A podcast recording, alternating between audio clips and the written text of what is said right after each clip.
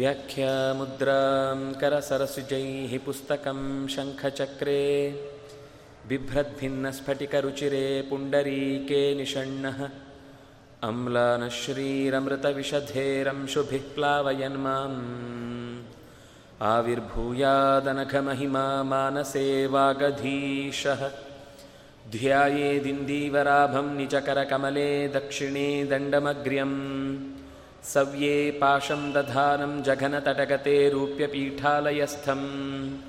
काञ्चीग्रैवेयहाराङ्गदकटककिरीटाङ्गुलीयाङ्घ्रिभूषा कर्णाकल्पोज्ज्वलाङ्गं यदुकुलतिलकं कृष्णम् इष्टार्थसिद्ध्यै। नमस्ते प्राणेशप्रणतविभवा यावनिमगाः। नमः स्वामिन् रामप्रियतमहनूमन् गुरुगुण नमस्तुभ्यं भीमप्रबलतमकृष्णेष्ट भगवन् नमः श्रीमन्मध्वप्रदिशसुदृशन्नो जय जय। रमापतिं पूर्णगुणं मुकुन्दं व्यासं च विज्ञानसहस्रभानुं पूर्णप्रबोधं च सुतत्वदीपं क्रमाद्गुरूंश्च प्रणमामि मूर्ध्ना। सर्वेन्द्रियाभिमानिस्थमुख्यप्राणस्थविष्णुना प्रेरितश्रीशतुष्ट्यर्थं करिष्ये कर्म चाखिलं स्वस्त्यस्तु सतां श्रीगुरुभ्यो नमः हरिः ಓಂ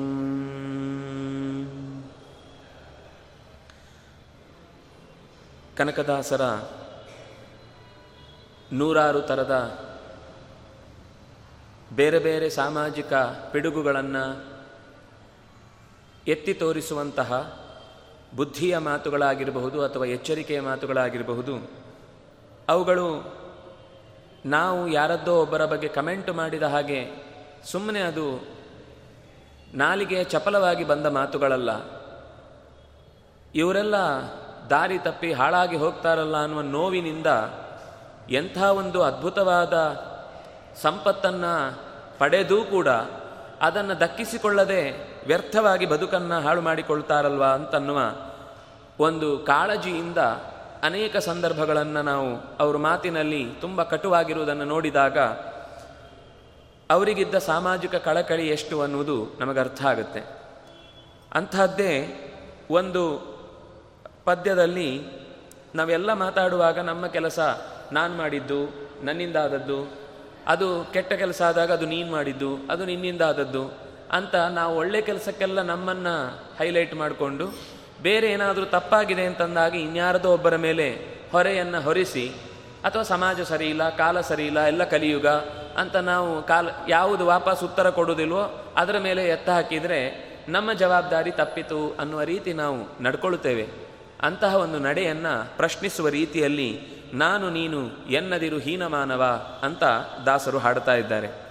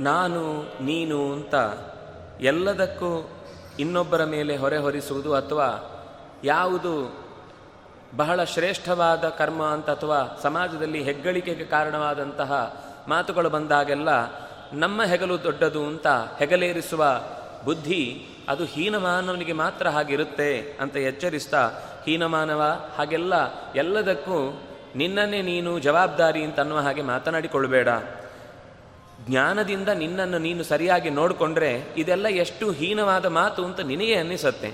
ಯಾವಾಗಲೂ ನಾವು ನಮ್ಮನ್ನು ಬೇರೆಯವರಿಗಿಂತ ಹೆಚ್ಚಾಗಿ ಅರ್ಥ ಮಾಡಿಕೊಳ್ಳಿಕ್ಕೆ ಸಾಧ್ಯ ಆಗುವುದು ನಾವು ನಮ್ಮನ್ನು ಗಮನಿಸಿದಾಗಲೇ.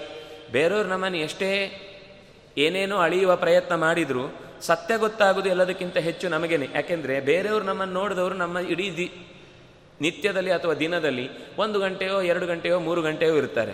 ಆದರೆ ನಮ್ಮ ಜೊತೆಗೆ ನಾವು ಇಡೀ ದಿವಸ ಇದ್ದು ನಮಗೆ ಗೊತ್ತಾಗ್ತಾ ಇರುತ್ತೆ. ಪ್ರತಿಯೊಂದು ಕರ್ತವ್ಯದ ಹಿನ್ನೆಲೆಯಲ್ಲಿ ನಾನು ಎಷ್ಟು ಸರಿ ಇದ್ದೇನೆ, ಎಷ್ಟು ತಪ್ಪು ಇದ್ದೇನೆ ಅಂತ. ಹಾಗಾಗಿ ತಿಳಿದು ನೋಡಲೋ ಪ್ರಾಣಿ ಅಂತ ಬೈತಾರೆ. ಇಲ್ಲಿ ಬೇರೆ ಕಡೆ ಎಲ್ಲ ನೋಡಣ್ಣ, ಕೇಳಣ್ಣ ಅಂತ ಬೆನ್ನು ಚಪ್ಪರಿಸಿ ಹೇಳಿದವರು, ಇಲ್ಲಿ ಮಾಡ್ತಾ ಇರೋದು ತಪ್ಪು ಆದ್ರಿಂದಾಗಿ ಆ ತಪ್ಪನ್ನು ಸ್ವಲ್ಪ ಬಿಗಿ ಹಿಡಿದು ಕಿವಿ ಹಿಂಡಿ ಹೇಳುವ ಹಾಗೆ ಪ್ರಾಣಿ ನಿನ್ನನ್ನು ನೀನು ಬಹಳ ದೊಡ್ಡವನು ಅಂತೆಲ್ಲ ಅಂದ್ಕೊಂಡು ತುಂಬ ನಿನ್ನ ಬಗ್ಗೆ ಹೆಮ್ಮೆ ಪಡ್ತಾ ಇದ್ದಿ. ಅದು ಮೂರ್ಖತನದ ಮಾತು. ಯಾಕೆಂದರೆ ನೀನು ಪಡೆಯುವ ಹೆಣ್ಣು, ಹೊನ್ನು, ಮಣ್ಣು, ಇದೆಲ್ಲವೂ ಕೂಡ ನೀನು ಬರುವಾಗ ಎಲ್ಲಿಂದಲೂ ತಂದು ಬಂದದ್ದಲ್ಲ. ಅದು ನೀನು ನೂಲೆಳೆಯೂ ಇಲ್ಲದೆ ಇಲ್ಲಿಗೆ ಬಂದ ಮೇಲೆ ನಿನ್ನ ಸಮಾಜ, ನಿನ್ನ ಮನೆತನ, ನಿನ್ನ ಕುಟುಂಬ ಅಥವಾ ನಿನ್ನ ಪರಿಸರದ ಜನ ಯಾರೋ ಒಬ್ಬರಿಂದಾಗಿ ನಿನಗೆ ಇದು ಮೂರೂ ಕೂಡ ಸಿಕ್ಕಿತು. ಅದರಿಂದಾಗಿ ಇದಕ್ಕೋಸ್ಕರ ಬಾಯಿ ಬಿಟ್ಟುಕೊಂಡು ನನ್ನ ಹೊನ್ನು, ನನ್ನ ಹೆಣ್ಣು, ನನ್ನ ಮಣ್ಣು ಅಂತ ಹಿಡಿ ಮಣ್ಣಿನ ಆ ಆಸೆಗೋಸ್ಕರ ಬದುಕಣ್ಣೇ ಮಣ್ಣು ಮಾಡಿಕೊಳ್ಳುವಂತಹ ದುಸ್ಥಿತಿಗೆ ಹೋಗ್ತಾ ಇದೆಯಲ್ವಾ? ನಿಜವಾಗಿ ಯೋಚನೆ ಮಾಡೋದು ನಿಂದೆನಾ? ಈ ಸೌವೀರ ದೇಶದ ರಾಜನ ಪ್ರಶ್ನೆಗೆ ಇದೇ ಉತ್ತರವನ್ನು ಕೊಟ್ಟದ್ದು ಜಡಭರತ. ಜಡಭರತ ಬೈತಾನೆ ಜಡಭರತ ನನ್ನ ಬೈತಾನೆ ಸೌವೀರ ದೇಶದ ರಾಜ. ಏನು ಒಳಗೆ ಕೂತವನು ಅಂತ ಅನ್ಕೊಂಡಿದ್ದಿ ಸೌವೀರ ದೇಶದ ಮಹಾ ಸಿಂಧು ಸೌವೀರ ದೇಶದ ರಾಜ ಇವನು ಅಂತ. ಬಹಳ ಹೊತ್ತು ಸುಮ್ಮನಿರ್ತಾನೆ ಏನು ಮಾತಾಡಲಿಲ್ಲ. ಯಾಕೆಂದ್ರೆ ಅವನು ದಾರಿಯಲ್ಲಿ ಹೋಗುವಾಗ ಹುಳ, ಹುಪ್ಪಟೆ ಇದನ್ನೆಲ್ಲ ನೋಡ್ಕೊಳ್ತಾ ಅದನ್ನು ತುಳಿಬಾರ್ದು ಅಂತ ಅಡ್ಡಾದಿಡ್ಡಿ ಹಾರ್ಕೊಂಡು ಹೋಗ್ತಾ ಇದ್ದವನಿಗೆ ಒಳಗೆ ಅವನು ಮಡ ಸ್ನಾನ ಮಾಡ್ತಾ ಇದ್ದಾನೆ. ಅವನ ಹಾರುವಿಕೆಗೆ. ಒಳಗಿನಿಂದಲೇ ತಿರುಗಿ ತಿರುಗಿ ಬೀಳ್ತಾ ಇದ್ದಾನೆ. ಕೊನೆ ಕೋಪದಿಂದ ಇವನು ಬಹಳ ತೆಳ್ಳಗಿದ್ದಾನೆ. ಹಾಗೆ ಹೀಗೆ ಅಂತ ಬೈದು ಕೊನೆಗೆ ಹೇಳ್ತಾನೆ, ಇಂತಹ ದೊಡ್ಡ ದೇಶದ ರಾಜ ಹೇಳುವುದಕ್ಕೆ ಬೆಲು, ಒಂದು ಬೆಲೆ ಇಲ್ಲ ಅಂತ ಆದರೆ ಯಾಕೆ ಇವನನ್ನು ಕರ್ಕೊಂಡ್ರಿ ಅಂತಂದಾಗ ಅವನು ಸುಮ್ಮನೆ ನಿಂತು, ಅಲ್ಲ, ಎಲ್ಲ ನಿಂದು ಮಣ್ಣು ನಿಂದು ರಾಜ್ಯ ಅಂತ ಹೇಳುತ್ತಿದ್ಯಲ್ವಾ? ಈಗ ಅಕಸ್ಮಾತ್ ಕ್ಷಣ ಮಾತ್ರದಲ್ಲಿ ಈ ಮೇನೆಯ ಜೊತೆಗೆ ನೀನು ಸುಟ್ಟು ಬೂದಿ ಹಾಕ್ತಿ. ಅಂತ ಇಟ್ಕೋ. ಬೂದಿಯಲ್ಲಿ ಇದು ಸಿಂಧು ಸೌವೀರ ದೇಶದ ರಾಜನ ಬೂದಿ, ಇದು ಈ ಮೇನೆಯ ಬೂದಿ ಅಂತ ಬಿಡಿಸಿ ಬೇರೆ ಬೇರೆ ತೋರಿಸ್ಲಿಕ್ಕೆ ಬರುತ್ತಾ? ಬರುವುದಿಲ್ಲ ಅದು ಹೋಗಲಿ. ನೀನು ಬರುವ ಮುಂಚೆಯೂ ಸಿಂಧು ಸೌವೀರ ದೇಶ ಇರಲಿಲ್ವಾ? ನೀನು ಇಲ್ಲಿಂದ ಈ ದೇಶ, ದೇಹ ಕಳಚಿಕೊಂಡ ಮೇಲೂ ಸಿಂಧು ಸೌವೀರದ ದೇಶ ಇರುವುದಿಲ್ವಾ ನೀನು ಏನು ಎಲ್ಲ ಸಿಂಧು ಸೌವೀರದ ದೇಶದ ಎಲ್ಲ ಅಧಿಕಾರ ನನ್ನ ಕೈಯಲ್ಲಿದೆ, ನಾನು ನೋಡ್ಕೊಳ್ಳೋದೇ ಇದ್ರೆ ಅದು ಮುಳುಗೇ ಹೋಗುತ್ತೆ ಅಂತ ಅನ್ನುವ ಹಾಗೆ ಅದರ ಮೇಲೆ ಅಷ್ಟು ಅಭಿಪ್ರಾಯ ಪಟ್ಟು ಏನು ಮಾತನಾಡುವುದು ಅಂತ ಎಚ್ಚರಿಸಿದ ಮೇಲೆ ಅವನು ಹೋಗ್ತಾ ಇದ್ದದ್ದು ಅಧ್ಯಾತ್ಮದ ಉಪದೇಶವನ್ನು ಪಡ್ಕೊಳ್ಳಿಕ್ಕೆ ಕಪಿಲ ಋಷಿಗಳ ಆಶ್ರಮಕ್ಕೆ. ಆದರೂ ಹೋಗುವಾಗಲೇ ಅವನ ತಲೆಯ ಒಳಗೆ ಇದ್ದ ಇಷ್ಟು ಕೊಳೆಯನ್ನು ಜಡಭರತ ಬಿಡಿಸಿ ಕಳುಹಿಸಿದ ಮೇಲೆ ಅಲ್ಲಿಗೆ ಹೋಗುವ ಪ್ರಸಂಗ ಬಂತು. ಅಂದರೆ ನಾನು ನನ್ನದು ಅಂತನ್ನುವ, ನಾನು ನನ್ನದು ಎಂಬುದ ಬಿಟ್ಟು ಹೀನ ವಿಷಯಗಳನ್ನು ಜರಿದು ಜ್ಞಾನಗಮ್ಯ ಕಾಯೋ ಎನಲು ಪೂರ್ಣನಿದ್ದಾನೆ ಅಂತ ದಾಸರು ಬೇರೆ ಸಂದರ್ಭದಲ್ಲಿ ಪುರಂದರದಾಸರ ಮಾತು ಇದೇ ಥರದ ಅಭಿಪ್ರಾಯವನ್ನು ಹೊತ್ತುಕೊಂಡು ಬಂದು ನಿಂತಿದೆ. ಯಾವಾಗ ಈ ಎಲ್ಲ ಸಂಪಾದಿಸಿದ ವಸ್ತು ನಮಗೆ ಸಮಾಜ ಕೊಟ್ಟಿದೆ, ಅದಕ್ಕೆ ಪ್ರತಿಯಾಗಿ ನಾವು ಸಮಾಜಕ್ಕೆ ಅದನ್ನು ಋಣವಾಗಿ ಏನು ಬಾಕಿ ಇದೆಯೋ ಅದನ್ನು ತೀರಿಸಬೇಕು ಅನ್ನುವ ಎಚ್ಚರ ಇಲ್ಲದೆ ಗಳಿಸಿದ್ದೆಲ್ಲ ನನ್ನದು ನನ್ನದು ನನ್ನದು ಅಂತ ಅದರ ಮೇಲೆ ಒಡೆತನವನ್ನು ಸಾಧಿಸಲಿಕ್ಕೆ ಹೋಗ್ತೀಯಲ್ವಾ? ನಿನ್ನದೇನಿದೆ ಹೇಳು. ಆಯಿತು, ನಿನಗೆ ಈ ಶರೀರ ಬಂತು ನೀನು ಯಾವುದು ಅಪ್ಲಿಕೇಶನ್ ಹಾಕಿ, ಇಂಥ ಮೂಗು, ಇಂಥ ಕೈ, ಇಂಥ ಕಾಲು, ಇಂಥ ಹಲ್ಲು, ಇಂಥ ಮೀಸೆ, ಇಂಥ ಕೂದಲು, ಇಂಥ ಎಲ್ಲ ದೇಹದ ಇಂದ್ರಿಯಗಳು, ಪಾರ್ಟ್ಗಳು ಹೀಗೆ ಹೀಗೆ ಇರಬೇಕು, ಇಷ್ಟು ಚಂದ ಇರಬೇಕು, ಇಷ್ಟು ಉದ್ದ ಇರಬೇಕು, ಇಷ್ಟು ಅಗಲ ಇರಬೇಕು ಅಂತ ಕೇಳಿ ಬಂದದ್ದ. ಯಾವ ಇಂದ್ರಿಯವೂ ಕೂಡ ನಾವು ಅಪೇಕ್ಷೆ ಪಟ್ಟಂತೆ ಬಂದದ್ದಲ್ಲ. ಶರೀರವನ್ನು ಪಾಪ ಅಮ್ಮ ನಮ್ಮ ತನ್ನ ದೇಹದ ರಕ್ತ, ಮಾಂಸ ಎಲ್ಲದರಲ್ಲೂ ಒಂದು ಭಾಗವನ್ನು ಹಿಂಡಿ ಸುತ ಅಂತ ಹೆಸರು. ಸಂಸ್ಕೃತದಲ್ಲಿ ಮಗನಿಗೆ ಸುತ ಅಂತ. ಸುತ ಅಂದರೆ ಹಿಂಡಿ ತೆಗೆದದ್ದು ಅಂತ. ತಂದೆಯನ್ನು, ತಾಯಿಯನ್ನು ಹಿಂಡಿ ತೆಗೆದವನು ಹುಡುಗ ಅಥವಾ ಮಗ ಅಥವಾ ಮಗಳು. ದೇಹವನ್ನು ಪಡೆಯುವುದು ಅಂದರೆ ನಾವು ನಮ್ಮ ತನ್ ಹಿರಿಯರಿಂದ ಪಡೆದು ಬಂದ ಸಾರಭೂತವಾದ ವಸ್ತುವಾಗಿ ಈ ಶರೀರ ಬಂದಿದೆ. ಇದರಲ್ಲಿ ನಮ್ಮದು ಅಂತ ಏನಿದೆ? ಅನ್ಯರಿಂದ ಪಡೆದು ಬಂದ ಈ ಕಾಯ ನಿನ್ನದೋ? ಯಾವ ರೀತಿಯಿಂದ ಯೋಚಿಸಿದರೂ ನಿನ್ನದು ಅಂತ ಆಗ್ಲಿಕ್ಕೆ ಸಾಧ್ಯ ಇಲ್ಲ. ಅಥವಾ ಕಿವಿ, ಮೂಗು, ಬಾಯಿ ಇದರ ಬಗ್ಗೆ ನಾವು ತುಂಬ ನಾನು ಕೇಳಿದೆ, ನಾನು ನೋಡಿದೆ, ನಾನು ಎಲ್ಲ ನಾನು ಅಂತ ಮತ್ತೆ ರುಚಿ ಆಗಲಿಲ್ಲ ಇದು ಸರಿಯಾಗಲಿಲ್ಲ, ನನ್ನ ನಾಲಿಗೆಗೆ ಸರಿಯಾಗಲಿಲ್ಲ ಅಂದರೆ ಇದು ಅಡಿಗೆಯೇ ಅಲ್ಲ ಅಂತ ಅನ್ನುವಷ್ಟೆಲ್ಲ ಹಮ್ಮು ಬಿಮ್ಮಿನ ಮಾತುಗಳೆಲ್ಲ ನಮ್ಮಿಂದ ಬರುತ್ತೆ. ಆ ನಾಲಿಗೆಯನ್ನು ಜೋಡಿಸಿಟ್ಟವನು ಯಾರು? ಆ ಕಿವಿಯನ್ನು ಆ ಚೆನ್ನಾಗಿ ಅಷ್ಟು ಶಬ್ದಗಳ ವ್ಯತ್ಯಾಸವನ್ನು ಗುರುತಿಸುವ ಹಾಗೆ ಅಂಥ ಒಂದು ಮೆಕ್ಯಾನಿಕಲ್ ಆ ಸೌಂಡ್ ಸಿಸ್ಟಮನ್ನು ಜೋಡಿಸಿ, ಇಂಥ ಶಬ್ದ ಅಮ್ಮನದ್ದು, ಇಂಥ ಶಬ್ದ ಅಪ್ಪನದ್ದು, ಇಂಥ ಶಬ್ದ ಮಗುವಿನದ್ದು, ಇಂಥ ಶಬ್ದ ನಾನು ಸಾಕಿದ ನಾಯಿ ಇದ್ದು ಅಂತ ಇದೆಲ್ಲ ವ್ಯತ್ಯಾಸ ಹೆಂಗೆ ಗೊತ್ತಾಗುತ್ತೆ? ಗೊತ್ತಾಗುವ ಆ ಅಪೂರ್ವತೆಯನ್ನು ಕಿವಿಯಲ್ಲಿ ತುಂಬಿಟ್ಟವನು ಒಬ್ಬ ಇದ್ದು ನಮಗೆ ತುಂಬಿಸಿಕೊಟ್ಟು ಶಬ್ದದ ಘೋಷವನ್ನು ಕೇಳಿಸಿದರೆ ಮಾತ್ರ ನಮಗೆ ಈ ಶರೀರದಿಂದ ಪ್ರತಿಯೊಂದು ಇಂದ್ರಿಯದಿಂದ ಸುಖವನ್ನು ಅನುಭವಿಸ್ಲಿಕ್ಕೆ ಸಾಧ್ಯ ಇದೆ. ಆಯಿತು, ಎಲ್ಲ ಪ್ರಾಣಗಳು ಒಟ್ಟಿಗೆ ಹೊರಟು ಹೋಗ್ತವೆ. ಹಿಂಗೆ ಹಿಡಿದುಕೊಂಡು ಹಿಡಿದಿಟ್ಕೊಳ್ಳಿಕ್ಕಾಗುತ್ತೆ ಎಲ್ಲ ನಂದು ನಂದು ನಂದು ಇಷ್ಟು ಹೇಳಿದ್ಯಲ್ವ? ಪ್ರಾಣ ಹೋಗ್ತಾ ಇದೆ, ಗೊತ್ತಾಗ್ತಾ ಇದೆ, ದೇಹದಿಂದ ಪ್ರಾಣ ಹೊರಕ್ಕೆ ಹೊರಡ್ತಾ ಇದೆ ಅಂತ. ನಿಂಗೆ ತಡೆದಿಟ್ಕೊಳ್ಳಿಕ್ಕಾಗುತ್ತಾ ಗಜೇಂದ್ರನ ಕಥೆ ಗೊತ್ತಿಲ್ವಾ? ಗಜೇಂದ್ರ ಎಲ್ಲ ತನ್ನ ಪ್ರಯತ್ನ ಹಾಕಿ, ಇನ್ನೇನು ಪ್ರಾಣ ಹೋಗುತ್ತೆ ಅಂತಂದಾಗ ಎಲ್ಲ ಬಂಧುಗಳನ್ನು ನೋಡಿದರೆ ಬಂಧುಗಳಿಲ್ಲ. ತನ್ನ ಶಕ್ತಿ ಕುಂದಿ ಹೋಗಿದೆ. ಇನ್ಯಾರೂ ಗತಿ ಇಲ್ಲ ಅಂದಾಗ ಮತ್ತೆ ಭಗವಂತನನ್ನೇ ಕರೀಬೇಕಾಯಿತು. ನಿನ್ನದು ಅಂತ ಏನಿದೆ? ಯಾವುದು ನಿನ್ನದಿಲ್ಲ. ಎಷ್ಟು, ಇದು ಈ ಜನ್ಮದ್ದಾಯಿತು. ಈ ಜನ್ಮದಲ್ಲಿ ಏನೋ ಒಂದು ಅನಿವಾರ್ಯ ಪರಿಸ್ಥಿತಿ ಬಂದಿದೆ. ಹೀಗೆ ನಮ್ಮ ಶರೀರ ನಮ್ದಲ್ಲ ಹಿಂದಿನ ಜನ್ಮದಲ್ಲಿ ಯಾವತ್ತಾದರೂ ನನಗೆ ಅಧಿಕಾರ ಇದ್ದು ನಾನೇ ಪಡ್ಕೊಂಡದ? ತಪ್ಪಿಗೆ ಇವತ್ತು ಹೀಗಾಗಿರ್ಬೋದಾ? ನೀನು ಎಷ್ಟು ಜನ್ಮದಲ್ಲಿ ಬಂದರೂ ಎಷ್ಟು ಸರ್ತಿ ಯಾವ ಯಾವ ಪ್ರ ಶರೀರವನ್ನು ಪ್ರವೇಶ ಮಾಡಿದರೂ ಯಾವ ಶರೀರದಲ್ಲೂ ನೀನು ಪಡೆದಿರುವಂತಹ ದೇಹದ ಸೌಖ್ಯ ಅದು ನಿನ್ನ ಅಧಿಕಾರದಲ್ಲಿ ಇರುವಂತಹದ್ದಲ್ವೇ ಅಲ್ಲ. ಅದಕ್ಕೆ ಎಚ್ಚರಿಸಿದ್ರು, ಹಲವು ಜನ್ಮದಲ್ಲಿ ಬಂದವನು ನೀನು. ನಿನಗೆ ಗೊತ್ತಿಲ್ಲ, ಹಿಂದಿನ ಜನ್ಮದಲ್ಲಿ ಏನು ಬಂದಿದ್ದಿ ಅಂತ. ಬಹುನಿಮೆ ವ್ಯತೀತಾನಿ, ಜನ್ಮಾನಿ ತವಚಾರ್ಜುನ ಅಂತ ಕೃಷ್ಣ ಗೀತೆಯಲ್ಲಿ ಅರ್ಜುನನಿಗೆ ಹೇಳ್ತಾ, ಇಮಂ ವಿವಸ್ವತೆ ಯೋಗಂ ಪ್ರೋಕ್ತವಾನ್ ಹಮವ್ಯಂ ವಿವಸ್ವಾನ್ ಮನವೇ ಪ್ರಾಹ, ಮನುರಿಕ್ಷ್ವಾಕವೇ ಬ್ರವೀತ್ ಅವನು ಕಂಗೆಟ್ಟು ಕೂತಿದ್ದಾಗ ಅನೇಕ ಕರ್ಮಯೋಗ, ಜ್ಞಾನಯೋಗದ ಬಗ್ಗೆ ತಿಳಿಸಿ ಹೇಳಿದಾಗ ಭಗವಂತ ಹೇಳ್ತಾನೆ, ಇದನ್ನು ನಾನು ಹಿಂದೆಯೇ ಹೇಳಿದ್ದೆ. ಪರಂಪರೆಯಲ್ಲಿ ಈಗ ಮರ್ತು ಹೋಗಿದೆ. ಯೋಗೋ ನಷ್ಟ ಪರಂತಪ. ಅದಕ್ಕೋಸ್ಕರ ನನಗೆ ಮತ್ತೆ ಹೇಳ್ತಾ ಇದ್ದೀನಿ. ಆಗ ಈ ಪ್ರಶ್ನೆ ಕೇಳ್ತಾನೆ, ಅಲ್ಲ, ನೀನು ಮನುವಿಗೆ ಹೇಳಿದಿ, ಮನು ಇಕ್ಷ್ವಾಕುವಿಗೆ ಹೇಳಿದ, ಅಲ್ಲಿಂದ ಪ್ರಜಾಪತಿ ಹೀಗೆ ಪರಂಪರೆ ಬಂತು ಅಂತ ಹೇಳ್ತಾ ಇದ್ದಿ. ನಿನ್ನ ಬರ್ತ್ ಡೇಟ್ ಆಫ್ ಬರ್ತ್ ನಮಗೆ ಗೊತ್ತಿದೆ ಕೃಷ್ಣಾಷ್ಟಮಿ ಅಂತ. ಭಾದ್ರಪದ ಮಾಸದಲ್ಲಿ ಹುಟ್ಟಿದ, ಸಿಂಹ ಮಾಸದ ಕೃಷ್ಣ, ಶುಕ್ಲ, ಕೃಷ್ಣ ಪಕ್ಷದ ಅಷ್ಟಮಿಯ ದಿವಸ ರಾತ್ರಿ ರೋಹಿಣಿಯ ನಕ್ಷತ್ರದ ಶಕಟ ಯೋಗ ಇದ್ದಾಗ ಹುಟ್ಟಿದವನು. ನಿನ್ನ ಡೇಟ್ ಆಫ್ ಬರ್ತ್ ಗೊತ್ತಿದೆ? ಆ ಮನು ಇದ್ದದ್ದು ಯಾವಾಗಲೋ, ಆ ಇಕ್ಷ್ವಾಕು ಇದ್ದದ್ದು ಯಾವಾಗಲೋ, ಅವರಿಗೆ ನೀನು ಹೇಳೋದು ಹೇಗೆ ಅಂತ. ಆಗ ಕೃಷ್ಣ ಈ ಮಾತು ಹೇಳ್ತಾನೆ, ನಾನು ಎಷ್ಟು ಬಾರಿ ಹುಟ್ಟಿ ಬಂದಾಗಲೂ ಹಿಂದಿನ ಎಲ್ಲ ಹುಟ್ಟಿ ಬಂದದ್ದರ ಹಿನ್ನೆಲೆ ರಹಸ್ಯ ನನಗೆ ಗೊತ್ತಿದೆ. ಯಾಕೆಂದರೆ ಹುಟ್ಟಿ ಬರುವುದು ಅನ್ನೋದು ನನ್ನ ಅನಿವಾರ್ಯವಾದ ಇಳಿದು ಬರುವ ಪ್ರಕ್ರಿಯೆ ಹೊರತು ಜಾರಿ ಬೀಳುವ ಪ್ರಕ್ರಿಯೆ ಅಲ್ಲ. ಆದರೆ ನಿನಗೆ ನೀನು ಎಷ್ಟು ಸರ್ತಿ ಹುಟ್ಟಿ ಬಂದಿದ್ರೂ ಕೂಡ ನಿನಗೆ ಗೊತ್ತಿಲ್ಲ. ನನಗೆ ಗೊತ್ತಿದೆ. ನೀನು ಎಲ್ಲೆಲ್ಲಿ ಹುಟ್ಟಿ ಬಂದಿದ್ದಿ, ಹೇಗೆ ಹೇಗೆ ಹುಟ್ಟಿ ಬಂದಿದ್ದಿ, ಈಗ ಯಾವ ಕರ್ಮವನ್ನು ಕಳ್ಕೊಳ್ಳಿಕ್ಕೋಸ್ಕರ ಈಗ ಅರ್ಜುನನಾಗಿ ನರನ ಆವೇಶವನ್ನು ಪಡ್ಕೊಂಡು, ಅದರಲ್ಲಿ ಭಗವಂತನ ವಿಶೇಷ ಆವೇಶವನ್ನು ಇಟ್ಟುಕೊಂಡು ಇಂದ್ರನ ಮಗನಾಗಿ ಬಂದಿದ್ದಿ ಅಂತ ನನಗೆ ಗೊತ್ತು. ಯಾಕೆಂದರೆ ನೀನು ಬರುವ ಮುಂಚೆಯೇ ಇಂದ್ರ ನನ್ನ ಹತ್ರ ಕೇಳಿಕೊಂಡಿದ್ದ. ನನ್ನ ಮಗನನ್ನು ಚೆನ್ನಾಗಿ ನೋಡ್ಕೋ ಅಪ್ಪ ಅಂತ. ಆದರೆ ನಿನಗೆ ನಿಮ್ಮ ಅಪ್ಪ ಕೇಳಿ ನಿನಗೆ ಗೊತ್ತಿಲ್ಲ.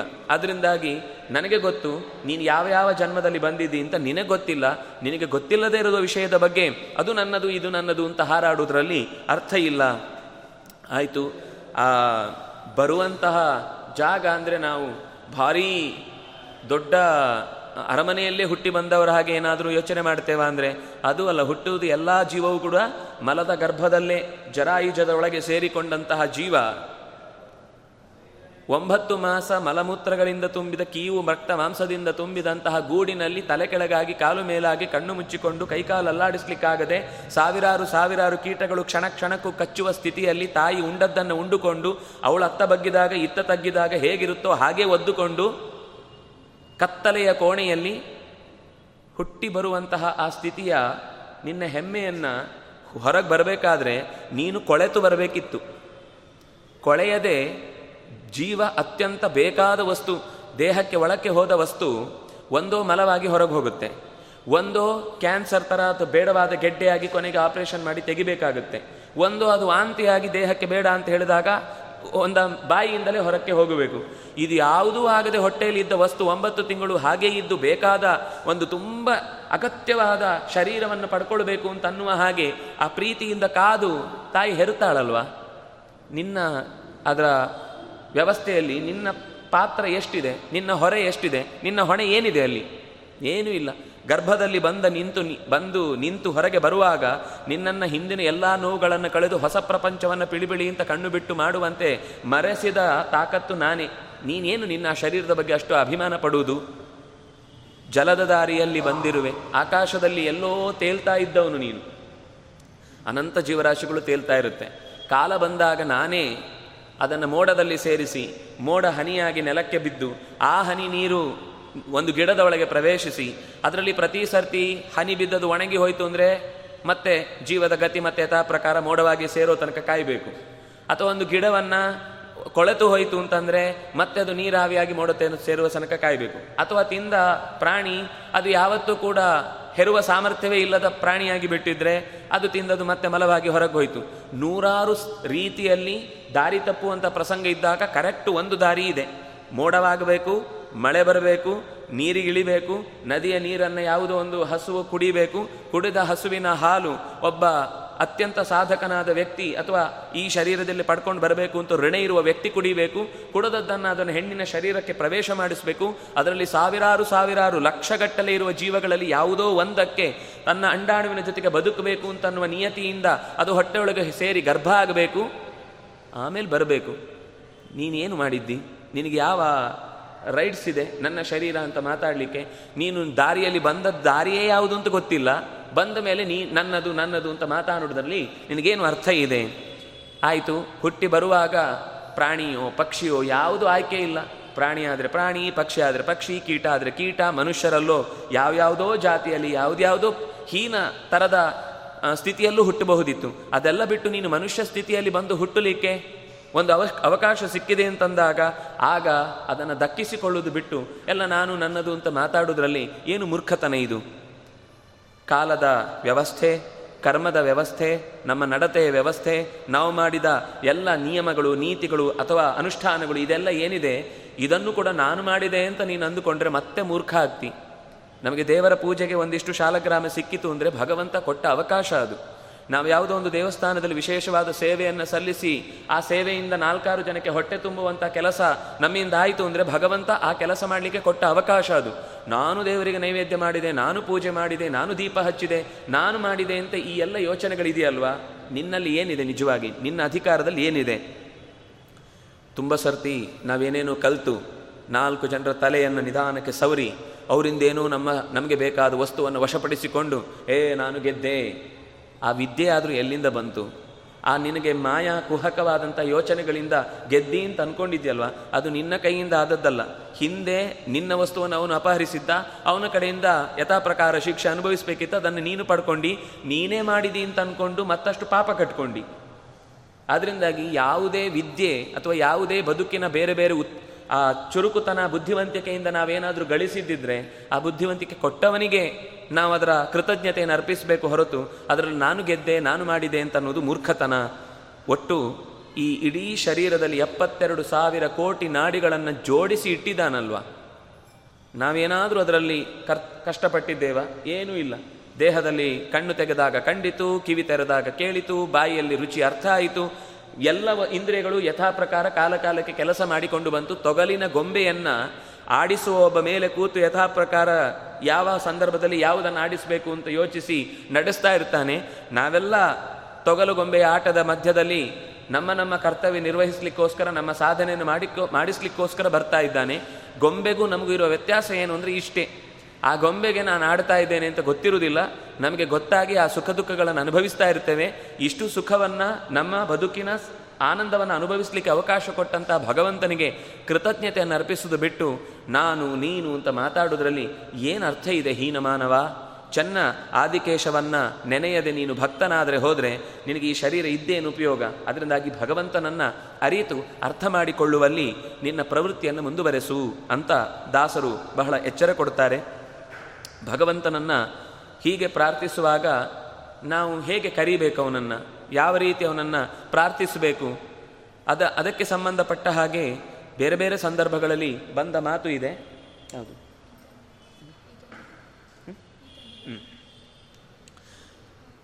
ದೇವರನ್ನು ಪರಿಚಯಿಸಿ ಕೊಡಬೇಕಾದ ಮಾತನ್ನ ಬೇರೆ ಬೇರೆ ಸಂದರ್ಭದಲ್ಲಿ ಹೇಳಿದ್ರಲ್ಲಿ, ಈತನೀಗ ವಾಸುದೇವನು.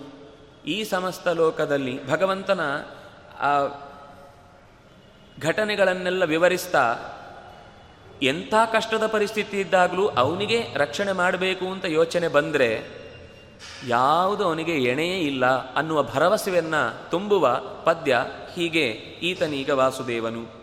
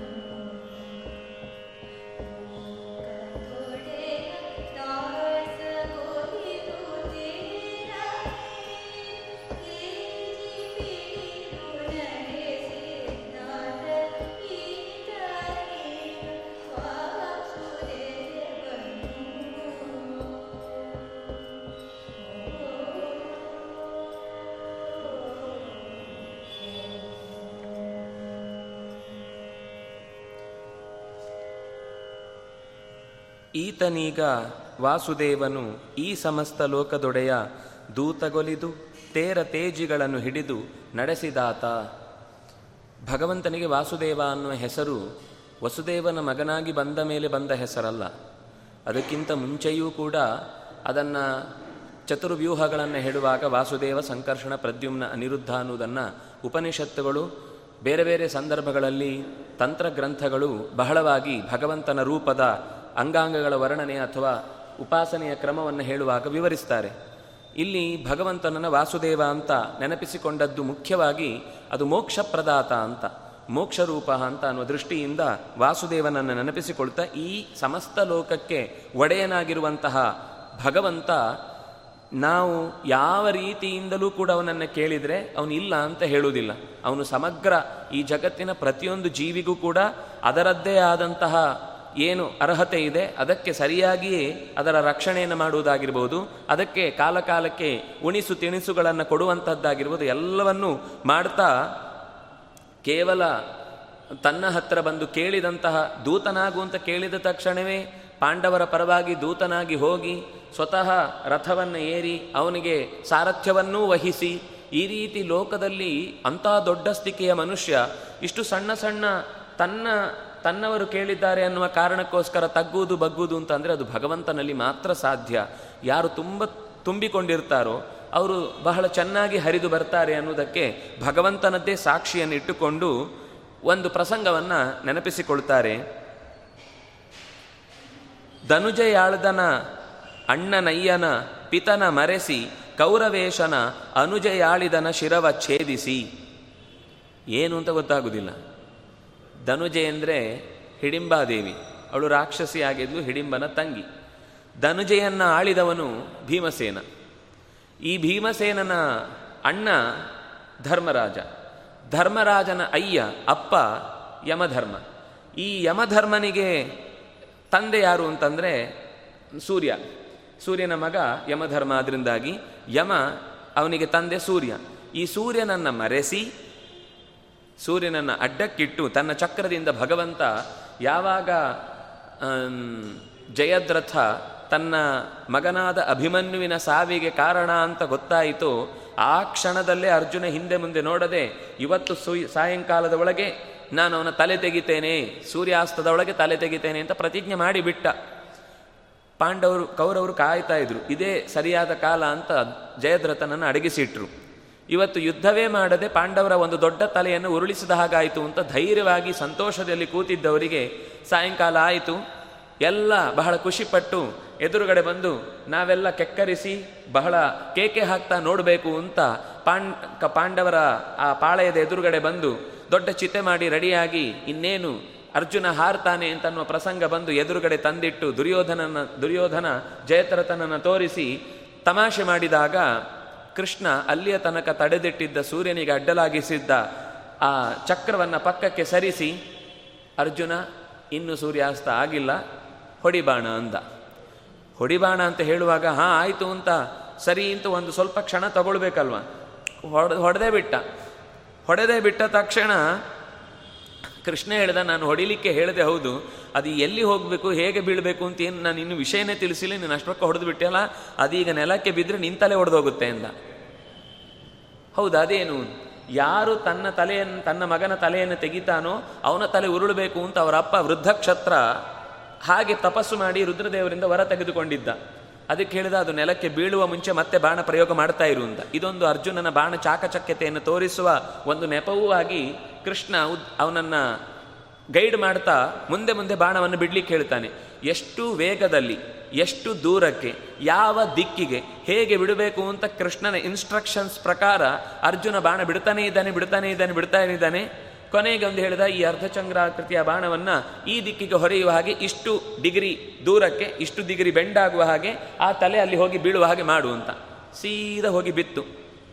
ಅದೇ ವೃದ್ಧಕ್ಷತ್ರನ ಅವನು ಸಂಧ್ಯಾ ಕಾಲದ ಅರ್ಘ್ಯ ಪ್ರದಾನ ಮಾಡಲಿಕ್ಕೋಸ್ಕರ ಅಲ್ಲೇ ಕೂತವನು ಕೈಯನ್ನು ಮುಂದೆ ಚಾಚಿ ನೀರನ್ನು ಬಿಡುವವನ ಕೈಗೆ ತಲೆ ಬಿತ್ತು. ಬಿದ್ದ ತಕ್ಷಣ ಅವನು ಹೆದರಿ ಅದನ್ನು ತೆಗೆದು ಎಸೆದ. ಎಸೆದ ತಕ್ಷಣ ಅವನ ಕೈಯಿಂದ ಆ ತಲೆ ಬಿತ್ತು ಆದ್ರಿಂದಾಗಿ ಅವನ ತಲೆ ಚಂಪಂಚೂರಾಗಿ ಬಿದ್ದು ಆ ಪ್ರಾಣ ಬಿಟ್ಟ. ಹೀಗೆ ಅರ್ಜುನನನ್ನು ಉಳಿಸಿದವ ಕೃಷ್ಣನೇ. ಒಂದೆರಡು ಬಾರಿ ಅಲ್ಲ. ಹಾಗೆ ಕೌರವೇಶನ ಅವನನ್ನು ಮರೆಸಿ ಕೌರವೇಶನ ಅನುಜೆಯಾದ ಕೌರವೇಶನ ಅನುಜಯ ಅಂತಂದರೆ ದುಶ್ಶಲ. ದುಶ್ಶಲೆಯನ್ನು ಆಳಿದವನ ಶಿರವ ಭೇದಿಸಿ. ಆ ಶಿರವನ್ನು ಕತ್ತರಿಸಿ ಅರ್ಜುನನ ಪ್ರಾಣವನ್ನು ಉಳಿಸುವಂತೆ ಮಾಡಿದ. ಮತ್ತೆ ತನ್ನ ಅನುಜೆ ಆಳಿದವನ, ತನ್ನ ಅನುಜೆ ಸುಭದ್ರಾದೇವಿ. ಸುಭದ್ರೆಯನ್ನು ಆಳಿದವ ಅರ್ಜುನ. ಇದು ಒಂದು ಪ್ರಸಂಗ ಹೀಗೆ ಅವನನ್ನು ತಲೆ ಛೇದಿಸದಂತೆ ಮಾಡಿದ ಅಂತ ಒಂದು. ಇನ್ನೊಂದು ಇಲ್ಲಿ ಬೆಂಕಿ ತಿನ್ನದಂತೆ ಕಾಯ್ದ. ಅಂತ ಮತ್ತೊಂದು ಪ್ರಸಂಗವನ್ನು ನೆನಪಿಸ್ತಾರೆ. ಯುದ್ಧ ಎಲ್ಲ ಮುಗಿದು ಶಿಬಿರಕ್ಕೆ ಹೊರಟರು. ಹೊರಡುವಾಗ, ಎಲ್ಲ ಹೊರಡುವಾಗ ಕೃಷ್ಣ ರಥದಲ್ಲೇ ಕೂತಿದ್ದ. ಅರ್ಜುನ ಯಾವಾಗಲೂ ದಿನನಿತ್ಯದಲ್ಲಿ ರಥಿಕನಾಗಿ ಯುದ್ಧ ಮಾಡಿ ಮಾಡಿ ಅಭ್ಯಾಸ ಆಗಿ, ಆ, ಇಳಿ ಕೆಳಗೆ ಎಂದ ಕೃಷ್ಣನಿಗೆ. ಕೃಷ್ಣ ಹೇಳಿದ, ನೀನು ಮೊದಲು ಇಳಿ. ಏ, ಅದು ಕ್ರಮ ಇಲ್ಲ. ಸಾರಥಿ ಇಳಿದು ಒಳಗೆ ರಥಿಕನಿಗೆ ಬಾಗಿಲು ತೆಗೆದು ತೋರಿಸ್ಬೇಕು. ಈಗ ಡ್ರೈವರ್ ಇಳಿದು ಒಳಗೆ ಕೂತವರಿಗೆ ಬಾಗಿಲು ತೆಗೆದು ತೋರಿಸೋದಿಲ್ವಾ? ಹಾಗೇನು ಬ, ತೆಗೆದು ತೋರಿಸ್ಬೇಕು ಅಂತ ನಿರೀಕ್ಷೆಯಲ್ಲಿ ಕೂತಿದ್ದಾನೆ. ಅದಕ್ಕೆ ಕೃಷ್ಣ ಹೇಳಿದ ಇವತ್ತು ನೀನು ಇಳಿಬೇಕು ಮೊದಲು. ನಾನು ಇಳಿದ್ರೆ ಮತ್ತೆ ನೀನು ಇಳಿಲಿಕ್ಕೆ ಇರುವುದಿಲ್ಲ ಅಂದ. ಹೌದಾ? ಸರಿ. ಕೃಷ್ಣ ಹೇಳಿದ ಮೇಲೆ ಅದರ ಬಗ್ಗೆ ಎದುರಾಡುವಂಥ ಪ್ರಸ್, ಪರಿಸ್ಥಿತಿಯಲ್ಲಿ ಅರ್ಜುನ ಇರಲಿಲ್ಲ, ಇಳಿದ. ಇಳಿದಾದ್ಮೇಲೆ ಕೃಷ್ಣ, ಯಾವಾಗ ತನ್ನ ಕಾಲ್, ಅದರ ಕುದುರೆಯನ್ನು ಬಿಡಿಸಿದ? ತಾನು ಇಳಿದ, ಇಳಿದು ಮರುಕ್ಷಣದಲ್ಲಿ ಅವನ ಸ್ಪರ್ಶ ತಪ್ಪಿ ಯಾವಾಗ ಅವನು ಎರಡೂ ಕಾಲು ನೆಲಕ್ಕಿಟ್ನು ಮರುಕ್ಷಣದಲ್ಲಿ ಸಾವಿರಾರು ಸಾವಿರಾರು ಲಕ್ಷ ಬಾಣಗಳು ಒಟ್ಟಿಗೆ ಅದರ ತಾ ಬೆಂಕಿಯನ್ನು ಉಗುಳುವ ಹಾಗೆ ಕ್ಷಣ ಮಾತ್ರದಲ್ಲಿ ದಹಿಸಿ, ಅದರ ಸಣ್ಣ ಬೂದಿ ಕೂಡ ಸಿಗಬಾರ್ದು, ಅಷ್ಟು ವೇಗದಲ್ಲಿ ಹೊಡೆದ ಆ ಬೆಂಕಿಯ ಪ್ರಭಾವಕ್ಕೆ ಧೂಳು ಕೂಡ ಹಾರಿ ಹೋಗುವಾಗ ಏನೂ ಇಲ್ಲ ಅನ್ನೋ ಪರಿಸ್ಥಿತಿ ಆಗೋಯಿತು. ಹೀಗೆ ಸುಟ್ಟು ಹೋಗಬೇಕಿದ್ದ ಅರ್ಜುನನನ್ನು ಬೆಂಕಿಯಿಂದ ಪಾರುಗೊಳಿಸಿದ. ಹೀಗೆ ರುಗ್ಮನ ಅನುಜ ಅನುಜೆ ಯಾರು? ರುಗ್ಮಿಣಿ. ರುಗ್ಮಿಣಿಯನ್ನ, ಆಳಿದವನ ಮೂರ್ತಿಯನ್ನ ನೋಡಿ, ಇಂತಹ ವಾಸುದೇವ ಇವನು ಅಂತ ರುಗ್ಮಿಣಿಯನ್ನ ಆಳಿದಂತಹ ಈ ಕೃಷ್ಣನ ರೂಪವನ್ನ ನೀವು ಕಂಡು ಅವನೇ ನಿಜವಾಗಿ ನಮ್ಮನ್ನೆಲ್ಲ ಕಾಪಾಡುವ ಸಮಸ್ತ ಲೋಕದ ಒಡೆಯ ತಿಳ್ಕೊಳ್ಳಿ ಅಂತ ಎಚ್ಚರಿಸಿ ಮತ್ತೊಂದು ಪ್ರಸಂಗ. ಇದು ಹಿಂದೆಯೂ ನಿನ್ನೆ ಬೇರೆ ಪ್ರಸಂಗದಲ್ಲಿ ಬಂದಿದೆ. ಕ್ರೂರವಾದ ಫಣೀಪ ಬಾಣ. ಕರ್ಣನ ಬತ್ತಳಿಕೆಯಲ್ಲಿ ಅರ್ಜುನನನ್ನು ಕೊಲ್ಲಬೇಕು ಅಂತಲೇ ಕಾಯ್ತಾ ಇದ್ದ ಅವತ್ತು ಖಾಂಡವ ದಹನದಲ್ಲಿ ಸಂದರ್ಭದಲ್ಲಿ ತನ್ನನ್ನು ಕೊಲ್ಲಲಿಕ್ಕೆ ಕಾರಣವಾದಂತಹ ತನ್ನ ಮನೆ ಸಂಸಾರವನ್ನೇ ನಾಶ ಮಾಡಿದವನ ಮೇಲೆ ಕೋಪ ಮಾಡಿಕೊಳ್ಳಿಕ್ಕೋಸ್ಕರ ಸೇರಿಕೊಂಡಿದ್ದಂತಹ ಬಾಣದ ಸ್ವರೂಪದಲ್ಲಿದ್ದ ತಕ್ಷಕ ತರಣಿಜನ ಕೈಗೆ ಸೇರಿ, ಕರ್ಣನ ಕೈಗೆ ಸೇರಿ ಒಂದೇ ಸರ್ತಿ ವೀರ ಆವೇಶದಿಂದ ಎಚ್ಚ ಎಸುಗೆ ಆ ಬಾಣವನ್ನು ಜೋರಾಗಿ ಎಸೀಲಿಕ್ಕೆ ಕೃಷ್ಣ ಅದನ್ನು ಗಮನಿಸ್ತಾ ಇದ್ದಾನೆ. ಬಪ್ಪುದನ್ನು ಈಕ್ಷಿಸಿ, ಅದು ಯಾವ ಕಡೆಯಿಂದ ಬರ್ತಾ ಇದೆಯೋ ಆ ದಿಕ್ಕನ್ನು ಗಮನಿಸ್ತಾ ಧಾರುಣಿಯ ತಳದನ್ನು ಒತ್ತಿ, ಇಡೀ ರಥವನ್ನೇ ಒಂದ್ ನಾಲ್ಕು ಅಂಗುಲದ ಕೆಳಗೆ ನೆಲಕ್ಕೆ ಒತ್ತಿ ಚರಣ ಭಜಕನಾದ ನರನನ್ನು ಕಾಯ್ದ, ಇಂತಹ ವಾಸುದೇವನನ್ನು ನೀನು ನೋಡು. ಎಷ್ಟು ವಿಚಿತ್ರವಾದ ಪ್ರಸಂಗ ಅಂದರೆ, ಕೃಷ್ಣ ಹೀಗೆ ಮಾಡ್ತಾನೆ ಅಂತನ್ನೋದು ಶಲ್ಯನಿಗೆ ಅರ್ಥ ಆಗಿತ್ತು. ಯಾಕೆಂದ್ರೆ ಅದು ನಾವೇನು ಅಂದ್ಕೊಳ್ತೇವೆ ಅಂದರೆ ಇದೆಲ್ಲ ಏನೋ ಭೂಮಿಯ ಒಳಗೋಯ್ತು ಅಂತ. ಅದು ಸಾರಥಿಯ ಒಂದು ಚಾಕಚಕ್ಯತೆ. ಸಾರಥಿ, ನಾವು ಅಂದ್ಕೊಳ್ಳೋದೇನು ಅಂದರೆ ಸಾರಥಿ ಸುಮ್ಮನೆ ರಥ ಓಡಿಸ್ತಾ ಇರೋದು ಅಂತ. ಖಂಡಿತ ಹಾಗಲ್ಲ. ಸಾರಥಿ ಎಷ್ಟೋ ಸರ್ತಿ ರಥಿಕನ ಜೀವ ಉಳಿಸೋನಾಗಿರ್ತಾನೆ. ಅವನಷ್ಟು ಪಳಗಿದವನಾಗಿದ್ದರೆ ಮಾತ್ರ ರಥಿಕ ಗೆಲುವು ಸಾಧಿಸುವುದು ಸಾಧ್ಯ ಆಗುತ್ತೆ. ಎಷ್ಟೋ ಸರ್ತಿ ಆಪತ್ತುಗಳಿಂದ ಬಾಣಗಳನ್ನು ತಗಲದಂತೆ ರಥವನ್ನು ರಕ್ಷಿಸುವ, ತನ್ನ ರಥಿಕನನ್ನು ಉಳಿಸಿಕೊಳ್ಳುವ, ರಥವನ್ನೂ ಉಳಿಸುವ, ರಥವನ್ನು ರಕ್ಷಣೆ ಮಾಡುವಂತಹ ಚಕ್ರಕ್ಕೆ ರಕ್ಷಕರು ಇಬ್ಬರಿರ್ತಾರೆ ಅವರನ್ನೂ ರಕ್ಷಿಸಿಕೊಳ್ತಾ, ಶಸ್ತ್ರವನ್ನು ಯಾವಾಗವಾಗ ಯಾವುದು ಬೇಕೋ ಅದನ್ನು ತೆಗೆದುಕೊಡ್ಲಿಕ್ಕೆ ಒಬ್ಬ ಹಿಂದಿನಿಂದ ಇರ್ತಾನೆ. ಅವನನ್ನು ಉಳಿಸಿಕೊಳ್ಳುವ ಅಷ್ಟೂ ಜನರ ಜವಾಬ್ದಾರಿ ಸಾರಥಿಗಿರುವುದು. ನಾವು ಸಾರಥಿ ಅಂದರೆ ಸುಮ್ಮನೆ ರಥ ಓಡಿಸಿದ್ರೆ ಆಯಿತು ಅಂತ. ಅಷ್ಟೇ ಅಲ್ಲ, ಕುದುರೆಯನ್ನು ಉಳಿಸ್ಕೊಳ್ಬೇಕು, ರಥವನ್ನು ಉಳಿಸ್ಕೊಳ್ಬೇಕು, ರಥದ ಧ್ವಜವನ್ನು ಉಳಿಸ್ಕೊಳ್ಬೇಕು, ರಥದ ಚಕ್ರ ತುಂಡಾಗದಂತೆ ನೋಡ್ಕೊಳ್ಳಿಕ್ಕೆ, ಅದನ್ನು ಕಾಯ್ಲಿಕ್ಕಿರುವಂಥ ಇಬ್ಬರನ್ನು ನೋಡ್ಕೊಳ್ಬೇಕು. ಇಷ್ಟೂ ಜನರಿಗೆ ತೊಂದರೆ ಆಗದ ಹಾಗೆ ರಥ ಓಡಿಸ್ಬೇಕು. ಅದು ಎಂಥ ಚುರುಕು ಅಂತಂದರೆ, ನಾವು ಇವತ್ತೆಲ್ಲ ಈ ರೇಸ್ಗಳನ್ನು ನೋಡುವಾಗ ಎಲ್ಲಿ ಬೇಕೋ ಹಾಗೆ ಟರ್ನ್ ಆಗೋದು ಇತ್ಯಾದಿಗಳಿಲ್ಲ ಅದು ಮಹಾಭಾರತ ಓದಿದ್ರೆ ನಿಮ್ಗೆ ಏನು ದೊಡ್ಡದಲ್ಲೂ ಅನಿಸೋದೇ ಇಲ್ಲ. ಅಷ್ಟು ಚೆನ್ನಾಗಿ ರಥವನ್ನು ಇದ್ದಕ್ಕಿದ್ದಂತೆ ಪಶ್ ಪೂರ್ವದಿಂದ ಪಶ್ಚಿಮಾಭಿಮುಖವಾಗಿ ತಿರುಗಿಸಿಕೊಂಡು ವಾಪಸ್ಸು ಬಂದ ಆ ವೇಗದ ಚಿತ್ರಣವನ್ನು ನಾವು ಮಹಾಭಾರತ ಹೇಳಿದ್ದನ್ನು ಕೇಳಿದರೆ ಮೈ ರೋಮಾಂಚ ಆಗಬೇಕು. ಅಷ್ಟು ಅದ್ಭುತವಾದ ರೀತಿಯಲ್ಲಿ ಕೃಷ್ಣನ ಸಾರಥ್ಯ ಇತ್ತು ಅನ್ನುವ ಕಾರಣಕ್ಕೇನೆ ಕರ್ಣ ಒಂದು ಷರತ್ತು ಹಾಕಿದೆ. ಇವತ್ತು ನಾನು ಯುದ್ಧಕ್ಕೆ ಅರ್ಜುನನ ಎದುರುಗಡೆ ಹೋಗಬೇಕು, ಅರ್ಜುನನನ್ನು ಸೋಲಿಸ್ಬೇಕು ಅಂತಂದರೆ ನನಗೆ ಒಳ್ಳೆ ಒಬ್ಬ, ಒಳ್ಳೆ ರಥಿಕ ಬೇಕು ಅಂತ ಕೇಳಿರ್ತಾನೆ. ಅದಕ್ಕೇನೆ ಅವತ್ತು ಶಲ್ಯನನ್ನು ಕೃಷ್ಣ ಕರ್ಣನ ಸಾರಥ್ಯ ವಹಿಸ್ಲಿಕ್ಕೋಸ್ಕರ ಹೇಳಿರ್ತಾನೆ. ಕರ್ಣ ಸ್ವಲ್ಪ ದುಡುಕಿನ ಸ್ವಭಾವದವನು ಹೌದು, ಹೇಳಿದ್ದನ್ನು ಕೇಳದವನು ಹೌದು.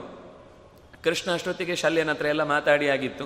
ಬೇಕಾದ ಏನೇನು ವ್ಯವಸ್ಥೆ ಬೇಕು ಅದು ಆಗೋಗಿತ್ತು. ಅವನೊಂದು ಷರತ್ತು ಹಾಕಿದ. ನಾನು ಹೇಳಿದಂತೆ ಕೇಳಿದರೆ ಮಾತ್ರ. ಇಲ್ಲ ಅಂದ್ರೆ ರಥಿ, ಸಾರಥಿ ಹೇಳಿದ್ದನ್ನು ರಥಿಕ ಕೇಳುವುದು ಅಂದ್ರೆ ಏನರ್ಥ ಸಾರಥಿಗಷ್ಟು ಬೆಲೆ ಇದೆ ಅಂತ ಅರ್ಥ ಅದು. ಶಲ್ಯ ಆಕ ತಾಕ್, ಆ ತಾಕೀತನ್ನು ಮಾಡಿಕೊಂಡೇ ನಾನು ನಿನ್ನ ಸಾರಥ್ಯವನ್ನು ವಹಿಸ್ತೇನೆ, ನಾನು ಹೇಳುವುದನ್ನು ಕೇಳಿದರೆ ಮಾತ್ರ ನಿನಗೆ ರಾ, ಸಾರಥ್ಯವನ್ನು ಮಾಡುತ್ತೇನೆ ಅಂತ. ಅದಕ್ಕಿಂತ ಮುಂಚೆಯೇ ಒಂದು ಸಣ್ಣ ಕಟಿಪಿಟಿ ಆಗಿ ಹೋಗಿತ್ತು.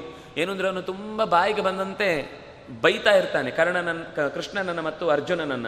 ಆವಾಗ ತುಂಬ ಎಚ್ಚರಿಕೆ ಕೊಡ್ತಾನೆ ನೀನು ಹೀಗೆ ದೂರದಲ್ಲಿ ಇನ್ನೂ ಬಂದೇ ಇಲ್ಲದವರನ್ನ ಅನಾಯಾಸವಾಗಿ ಬೈತಾ ಇದ್ದಿ ಒಬ್ಬನ ಸಾಮರ್ಥ್ಯವನ್ನು ಹಾಗೆ ತಿಳ್ಕೊಳ್ಳದೆ ಬೈಯುವುದು ತಪ್ಪು ಅಂತ ಅವನು ತುಂಬ ಲೂಸ್ ಟಾಕ್ ಅಂತ ಹೇಳ್ತಾರಲ್ಲ, ಸ್ವಲ್ಪವೂ ಅದರ ಭಾ, ಆ ಮಾತಿನ ಭಾರವನ್ನೇ ಅರ್ಥ ಮಾಡಿಕೊಳ್ಳದೆ ಬೈತಾ ಇದ್ದಾಗ ಒಂದು ಕತೆ ಹೇಳ್ತಾನೆ, ಕಾಗೆ ಮತ್ತು ಹಂಸದ ಕಥೆಯನ್ನು ಹೇಳಿ ತುಂಬ ಚೆನ್ನಾಗಿ ತಿಂದು ಪುಷ್ಟಿಯಾದ ಒಂದು ಕಾಗೆ ಹಂಸಕ್ಕೆ ಸವಾಲು ಹಾಕಿತು. ನನ್ನಷ್ಟು ಎತ್ತರದಲ್ಲಿ, ನನ್ನಷ್ಟು ದೂರಕ್ಕೆ, ನನ್ನಷ್ಟು ವಿಶಿಷ್ಟವಾದ ಡೈವ್ಗಳನ್ನು ಹೊಡ್ಕೊಂಡು ನಿನಗೆ ಹಾರಲಿಕ್ಕೆ ಆಗುದಿಲ್ಲ ಅಂತ ಯಾವಾಗ ಅದು ಚಾಲೆಂಜ್ ಹಾಕಿತೋ, ಪಂದ್ಯವನ್ನು ಕಟ್ಟಿತು, ಕೊನೆಗೆ ಸಮುದ್ರದ ಮಧ್ಯದಲ್ಲಿ ಹಾರ್ತಾ ಹಾರ್ತಾ ಹಾರ್ತಾ ಹೋಗುವಾಗ ಮಧ್ಯದಲ್ಲಿ ಇದ್ದಕ್ಕಿದ್ದಂತೆ ಮೇಲಿನ ಬಿಸಿಲಿಗೆ ತಲೆಯೆಲ್ಲ ನೆತ್ತಿಯೆಲ್ಲ ಸುಟ್ಟು, ಕಣ್ಣೆಲ್ಲ ಮಂಜಾಗಿ, ಬಾಯೆಲ್ಲ ಕಹಿಯಾಗಿ ನೆಲಕ್ಕೆ ನೋಡುವಾಗ ಉಳಿಲಿಕ್ಕೆ ಒಂದು ಮರದ ಪೀಸಿಲ್ಲ. ಎಲ್ಲಿ ನೋಡಿದರಲ್ಲಿ ನೀರು. ತಲೆ ತಿರುಗಿ ಅಲ್ಲೇ ಬಿದ್ದೋಯ್ತು.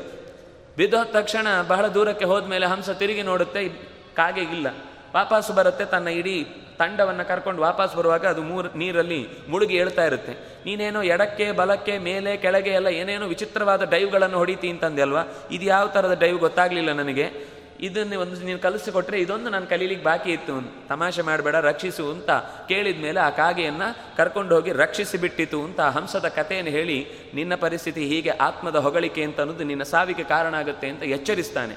ಇಷ್ಟು ಎಚ್ಚರಿಸಿದ ಮೇಲೂ ಈ ಬಾಣವನ್ನು ಹೂಡುವ ಸಂದರ್ಭದಲ್ಲಿ ಅವನು ಕುತ್ತಿಗೆಗೆ ಹಿಡಿದ್ರೆ, ನೀನು ಎದೆಗೆ ಹಿಡಿ ಅಂತ ಶಲ್ಯ ಹೇಳಿದ್ರು, ಅವನು ಕೇಳದೇ ಹೋದದ ಪರಿಣಾಮ ಕೃಷ್ಣ ತಳಕ್ಕೆ, ನೆಲಕ್ಕೆ ಆ ರಥವನ್ನು ಜಗ್ಗಿಸಿದ ಸಂದರ್ಭ ಅರ್ಜುನನನ್ನು ಉಳಿಸಿತು. ಅಂತಹ ದೇವನೀತ ಭಾರಕರ್ತ ಯಾವ ಯಾವ ಸಂದರ್ಭದಲ್ಲಿ ಯಾರನ್ನು ಉಳಿಸಬೇಕು, ಹೇಗೆ ಉಳಿಸಬೇಕು ಅಂತ ಅನ್ನೋದರ ಪೂರ್ಣ ಅರಿವು ಇರುವಂತಹ ಈ ದೇವ, ಇಂತಹ ವಾಸುದೇವನನ್ನು ಕಾಣಿರೋ ಅಂತ ಹೀಗೆ ಭಗವಂತನ ಅನುಗ್ರಹ ಇಲ್ಲದೆ ಹೋದರೆ ಯಾವ ಸಂದರ್ಭವೂ ಕೂಡ ನಮ್ಮನ್ನು ರಕ್ಷಿಸುವುದಕ್ಕೆ ಸಾಧ್ಯ ಇಲ್ಲ. ಅದೇ ರೀತಿ ಮತ್ತೊಂದು ಭಗದತ್ತನ ಕಥೆಯನ್ನು ಹೇಳಿ. ಭಗದತ್ತ ಬೀಸಿದಂತಹ ಅಸ್ತ್ರಕ್ಕೆ ನಾರಾಯಣ ಅಂದರೆ ಕೃಷ್ಣ ಎದೆ ಕೊಟ್ಟು ಆ ನಾರಾಯಣಾಸ್ತ್ರ ಅವನಿಗೆ ಎದೆಯ ಮೇಲೆ ವೈಜಯಂತಿ ಮಾಲೆಯಾಗಿ ಅವನನ್ನು ಏನೂ ಮಾಡಲಿಕ್ಕಾಗದೆ ಪ್ರೇಮದಿಂದ ಉರುವನಾಂತು ಡಿಂಗರಿಗನ ಕಾಯ್ದ. ಉರುವ ಆಂತು ಎದೆಯನ್ನೇ ಕೊಟ್ಟು ಅವನನ್ನು ಉಳಿಸಿದ ಭೌಮ ಬಾಡದಾದಿ ಕೇಶವ ಬರ್ತಾ ಇದ್ದಾನೆ, ಅವನನ್ನು ನೋಡಿ ಅಂತ ಹೀಗೆ ಭಗವಂತನ ಕಾರುಣ್ಯ ಎಂಥೆಂಥ ಸಂದರ್ಭದಲ್ಲಿ ಎಂಥೆಂಥ ದೊಡ್ಡ ದೊಡ್ಡ ಅಪಾಯಗಳನ್ನು ಕೂಡ ಪರಿಹರಿಸುವವನಾದ ಮೇಲೆ ನಮಗೆ ಬಂದ ಸಂಸಾರದ ತಾಪತ್ರೆ ದೊಡ್ಡದಲ್ಲ. ಅದರಿಂದಾಗಿ ನಾವು ಅವನಿಗೆ ಶರಣಾದರೆ ಮಾತ್ರ ಖಂಡಿತ ಆ ತಾಪತ್ರಯದಿಂದ ನಮ್ಮನ್ನು ಪರಿಹರಿಸಿಯೇ ಪರಿಹರಿಸ್ತಾನೆ ಎನ್ನುವ ಭರವಸೆಯನ್ನು ಈ ಪದ್ಯದ ಮೂಲಕ ತುಂಬಿ ನಮಗೆ ಒಂದು ಒಳ್ಳೆಯ ಮಾರ್ಗದರ್ಶನವನ್ನು ಕನಕದಾಸರು ಕೊಡ್ತಾರೆ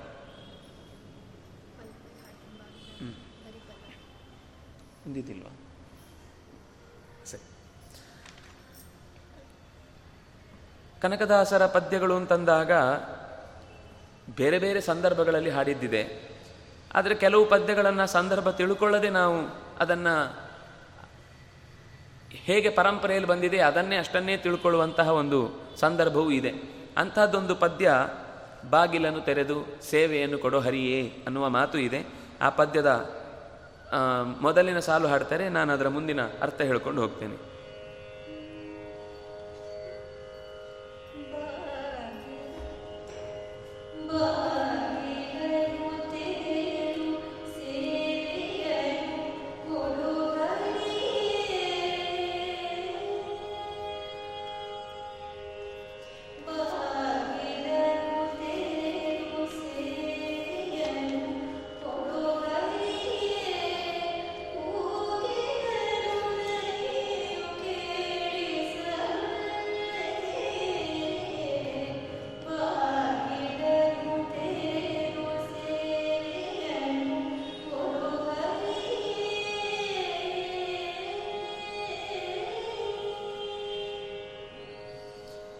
ಭಗವಂತನ ಕರೆಯುವುದು ಅಂತಂದರೆ ಆ ಆರ್ದ್ರತೆ, ಆರ್ತಭಾವ ಇದೆರಡೂ ತುಂಬ ಮುಖ್ಯ ಆಗುತ್ತೆ. ಈ ಪದ್ಯದ ಪ್ರತಿಯೊಂದು ಸಾಲಿನಲ್ಲೂ ಆ ಭಾವ ಇದೆ. ದೇವರನ್ನು ಕರೆದಾಗಲೆಲ್ಲ ದೇವರು ಬಂದಿದ್ದಾನೋ ಇಲ್ವಾ ಅನ್ನುವ ಒಂದು ಪ್ರಶ್ನೆಯನ್ನು ಹಾಕಿಕೊಳ್ಳುತ್ತಾ ಉತ್ತರ ಕೊಡ್ತಾ ಹೋಗ್ತಾನೆ. ಉತ್ತರ ಭಾರತದಲ್ಲಿ ಒಂದು ಮಾತು ಬರುತ್ತೆ. ಕೌನ್ ಕೆಹತಾ ಹೇ ಭಗವಾನ್ ಆತೇ ನಹಿ. ನಾವು ಯಾವಾಗಲೂ ದೇವ್ರು ಬರುವುದಿಲ್ಲ, ದೇವ್ರು ನೋಡುವುದಿಲ್ಲ, ದೇವ್ರು ತಿನ್ನುವುದಿಲ್ಲ, ದೇವ್ರು ಮಾಡೋದಿಲ್ಲ ದೇವ್ರು ಹಾಗೆ, ದೇವ್ರು ಬರ್ತಾನ ನಾವೆಲ್ಲ ಕರೆದ್ರೆ? ದೇವ್ರು ಮಲಗ್ತಾನ, ನಾವು ಮಲಗಿಸಿದ್ರೆ? ದೇವರು ತಿಂತಾನ, ನಾವು ತಿನ್ನಿಸಿದ್ರೆ ಅಂತ ಈ ಎಲ್ಲ ಪ್ರಶ್ನೆಗಳಿಗೆ ಒಂದು ಅವರೇ ಭಜನೆಯಲ್ಲಿ ಹಾಡುವಂಥ ಒಂದು ಸುಂದರವಾದ ಮಾತು ಇದೆ. ನಾವು ತುಮ್ ಶಬರಿಕೆ ಶಬರಿಕೆ ಜೈಸೆ ಖಿಲಾತೆ ನಹಿ. ನೀವು ಶಬರಿಯ ಹಾಗೆ ಭಕ್ತಿಯಿಂದ ರಾಮನಿಗೆ ತಿನ್ನಿಸ್ಲೇಬೇಕು, ಇದು ರಾಮನಿಗೆ ಕೊಡಬೇಕಾದ ಪದಾರ್ಥ ಅಂತ. ಒಂದೆರಡು ದಿನದ ಕಾಯುವಿಕೆ ಅಲ್ಲ ಅದು. ಶಬರಿ ಕಾದದ್ದು ತನ್ನ ಹಣ್ಣು ಹಣ್ಣಾದ ಶರೀರ ಬಿದ್ದು ಹೋಗುವ ಪರಿಸ್ಥಿತಿಯಲ್ಲಿರುವ ತನಕವೂ ಕಾದಿದ್ದಾಳೆ. ಆ ದೀರ್ಘವಾದ ಕಾಯುವಿಕೆ, ತಾಳ್ಮೆ ನಮಗೆ ಇವತ್ತು ಇಲ್ಲದ ದೊಡ್ಡ ಸಮಸ್ಯೆ ಅಂದರೆ ತಾಳ್ಮೆ ಇಲ್ಲ. ಎಲ್ಲ ಬೇಗ ಬೇಗ ಬೇಗ ಬೇಗ ಬೇಗ ಆಗಬೇಕು. ಎಷ್ಟು ಬೇಗ ಅಂತಂದರೆ ನಾವು ಆ ಬೇಗವನ್ನು, ಆ ವಸ್ತು ರೆಡಿ ಆಗಲಿಕ್ಕೂ ಸಿದ್ಧ ಇಲ್ಲ. ನಾವು ಮಕ್ಕಳಿಗೂ ಕೂಡ ಮನೆಯಲ್ಲಿ, ಇಲ್ಲ, ಅಡಿಗೆ ಆಗ್ತಾ ಇದೆ, ಒಲೆ ಮೇಲಿದೆ ಕೇಳುವುದೇ ಇಲ್ಲ. ಅದು ಒಲೆಯಲ್ಲಿ ಏನಿದ್ರೂ ಸರಿ ಹಾಗೆ ಹಾಕು, ತಿನ್ನಿಸು ಅಂತ ಅನ್ನೋದೇ ಒಂದೇ ಹಠ. ಅಷ್ಟು ಅವರಿಗೆ ನಾವು ಎಲ್ಲ ಕೇಳಿದ ತಕ್ಷಣ ಕೊಟ್ಟು ಕೊಟ್ಟು ಅಭ್ಯಾಸ ಮಾಡಿ, ಯಾವುದಾದ್ರೂ ಒಂದು ಸ್ವಲ್ಪ ಹೊತ್ತು ಸಮಯ ತೆಗೆದುಕೊಂಡೇ ಸಿಗುವ ಸಾಧ್ಯತೆ ಇದ್ದಾಗಲೂ ಮಕ್ಕಳು ಅರ್ಥ ಮಾಡಿಕೊಳ್ಳದಷ್ಟು ನಮ್ಮ ತಾಳ್ಮೆ ಕೆಟ್ಟು ಹೋಗಿದೆ. ಆದರೆ ದಾಸರು ಎಚ್ಚರಿಕೆ ಕೊಡ್ತಾರೆ ಕೆಲವು ಬಹೂನಾಂ ಜನ್ಮನಾಮಂತೆ ಜ್ಞಾನವಾನ್ಮಾಂ ಪ್ರಪದ್ಯತೆ, ಸುಲಭದಲ್ಲಿ ಸಿಗುವ, ಅಷ್ಟು ಸುಲಭದ ಸದರವಲ್ಲವೋ ಈ ನಿಜಯೋಗ ಅನ್ನುವ ಮಾತನ್ನು ಹಿನ್ ಮೊನ್ನೆ ನೋಡಿದ ಹಾಗೆ ಅಂಥದ್ದೇ ಮಾತನ್ನು ಇಲ್ಲಿ ಹೇಳ್ತಾರೆ ಭಗವಂತ ಕೂಗಿದರೂ ಧ್ವನಿ ಕೇಳಿಸಲಿಲ್ಲವೇ? ನಾನು ಕೂಗ್ತಾ ಇದ್ದೇನೆ, ನಿನಗೆ ಕೇಳಿಸ್ತಾ ಇಲ್ವಾ?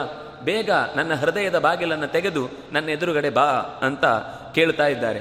ಅಂದರೆ ದ್ರೌಪದಿಯಂತೆ ನಾವು ಕರೆದ್ರೆ, ಯಶೋದೆಯಂತೆ ಮಲಗಿಸಿದರೆ ಶಬರಿಯಂತೆ ಕೂಗಿ ಕರೆದ್ರೆ, ಭಗವಂತ ಬರುವುದಿಲ್ಲ ಅಂತಿಲ್ಲ, ಭಗವಂತ ತಿನ್ನುವುದಿಲ್ಲ ಅಂತಿಲ್ಲ, ಭಗವಂತ ಮಲಗುವುದಿಲ್ಲ ಅಂತಿಲ್ಲ. ಖಂಡಿತ ನಮ್ಮ ಪ್ರೀತಿಗೆ ಒಲಿದೇ ಒಲಿತಾನೆ ಅನ್ನುವ ಮಾತನ್ನು ಹೇಳ್ತಾ ಪರಮ ಪದದೊಳಗೆ ವಿಷಧರನ ತಲ್ಪದಲ್ಲಿ ನೀ ಸಿರಿಸಹಿತ ಕ್ಷೀರವಾರಿಧಿ ಅರುಳಿರು ಗಜೇಂದ್ರನ ಕಥೆಯನ್ನು ಹೇಳ್ತಾ ಯಾವಾಗ ವೈಕುಂಠದಲ್ಲಿ ಕೂತು ತುಂಬ ಆತ್ಮೀಯರಾದಂತಹ ಪ್ರಾ ಪ್ರಾಣನ ಜೊತೆಗೆ ಜೊತೆಗೆ ಶಿವನ ಜೊತೆಗೆ ಕೂತಿರಬೇಕಾದ್ರೆ, ಸಿರಿಯ ಜೊತೆಗೆ ನೀನು ಮಾತಾಡ್ತಾ ಇರುವಾಗ ಆ ದೊಡ್ಡ ತಲ್ಪದಲ್ಲಿ ಕೂತು, ನೀನು ಆರಾಮವಾಗಿದ್ದಿ. ನಿನಗೆ ವಸ್ತುತಃ ಬೇರೆ ಯಾವ ಯೋಚನೆಯೂ ಇಲ್ಲ. ಮೊದಲೇ ಅಪಾಯಿಂಟ್ಮೆಂಟ್ ಕೊಟ್ಟು ಬಂದ ಕರೆ ಅಲ್ಲ ಇದು. ಇಷ್ಟೊತ್ತಿಗೆ ಫೋನ್ ಮಾಡ್ತಾರೆ, ನೀವು ಎತ್ತಿ ಅಂತ ಹೇಳುವಂಥ ಪ್ರಸಂಗ ಅಲ್ಲ ಇದು. ಅನಿವಾರ್ಯವಾಗಿ ಅಚಾನಕ್ಕಾಗಿ ಬಂದ ಪ್ರಾರ್ಥನೆ. ಅಂತಹ ಪ್ರಾರ್ಥನೆ ಬಂದ ತಕ್ಷಣವೇ ಕರಿರಾಜ ಕಷ್ಟದಲ್ಲಿ, ಆದಿಮೂಲ, ನಾರಾಯಣ, ಅಖಿಲ ಗುರೋ, ಭಗವನ್ ನಮಸ್ತೆ ಅಂತ ಪ್ರಾರ್ಥಿಸಿದ ತಕ್ಷಣ, ಬಂದು ನೀನು ಒದಗಿದೆಯಲ್ವಾ ನರಹರಿ, ನಾನು ಕರೆದ್ರೆ ಬರಲ್ವಾ?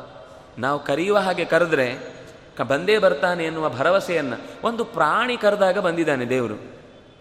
ನಾಲಿಗೆಯಲ್ಲಿ ಆ ಶುದ್ಧವಾಗಿ ಭಗವಂತನ ನಾಮ ಉಚ್ಚಾರಣೆ ಮಾಡುವ ನಾವು ಕರೆದ್ರೆ ಬರಲ್ವಾ? ಅನ್ನುವುದು ಮೊದಲ ಸಾಲಿನಲ್ಲಿ ನಮಗೊಂದು ಭರವಸೆಯನ್ನು ತುಂಬುವ ಮಾತನ್ನು ಹೇಳುತ್ತಾರೆ. ಎರಡನೇ ಪದ್ಯದಲ್ಲಿ ಕಡುಕೋಪದಿಂದ ಒಬ್ಬ ಖಳ, ಅಂದರೆ ಹಿರಣ್ಯ ಕಶಿಪು, ಖಡ್ಗವನ್ನು ಹಿಡಿದು, ನಿನ್ನೊಡೆಯ ಎಲ್ಲಿ?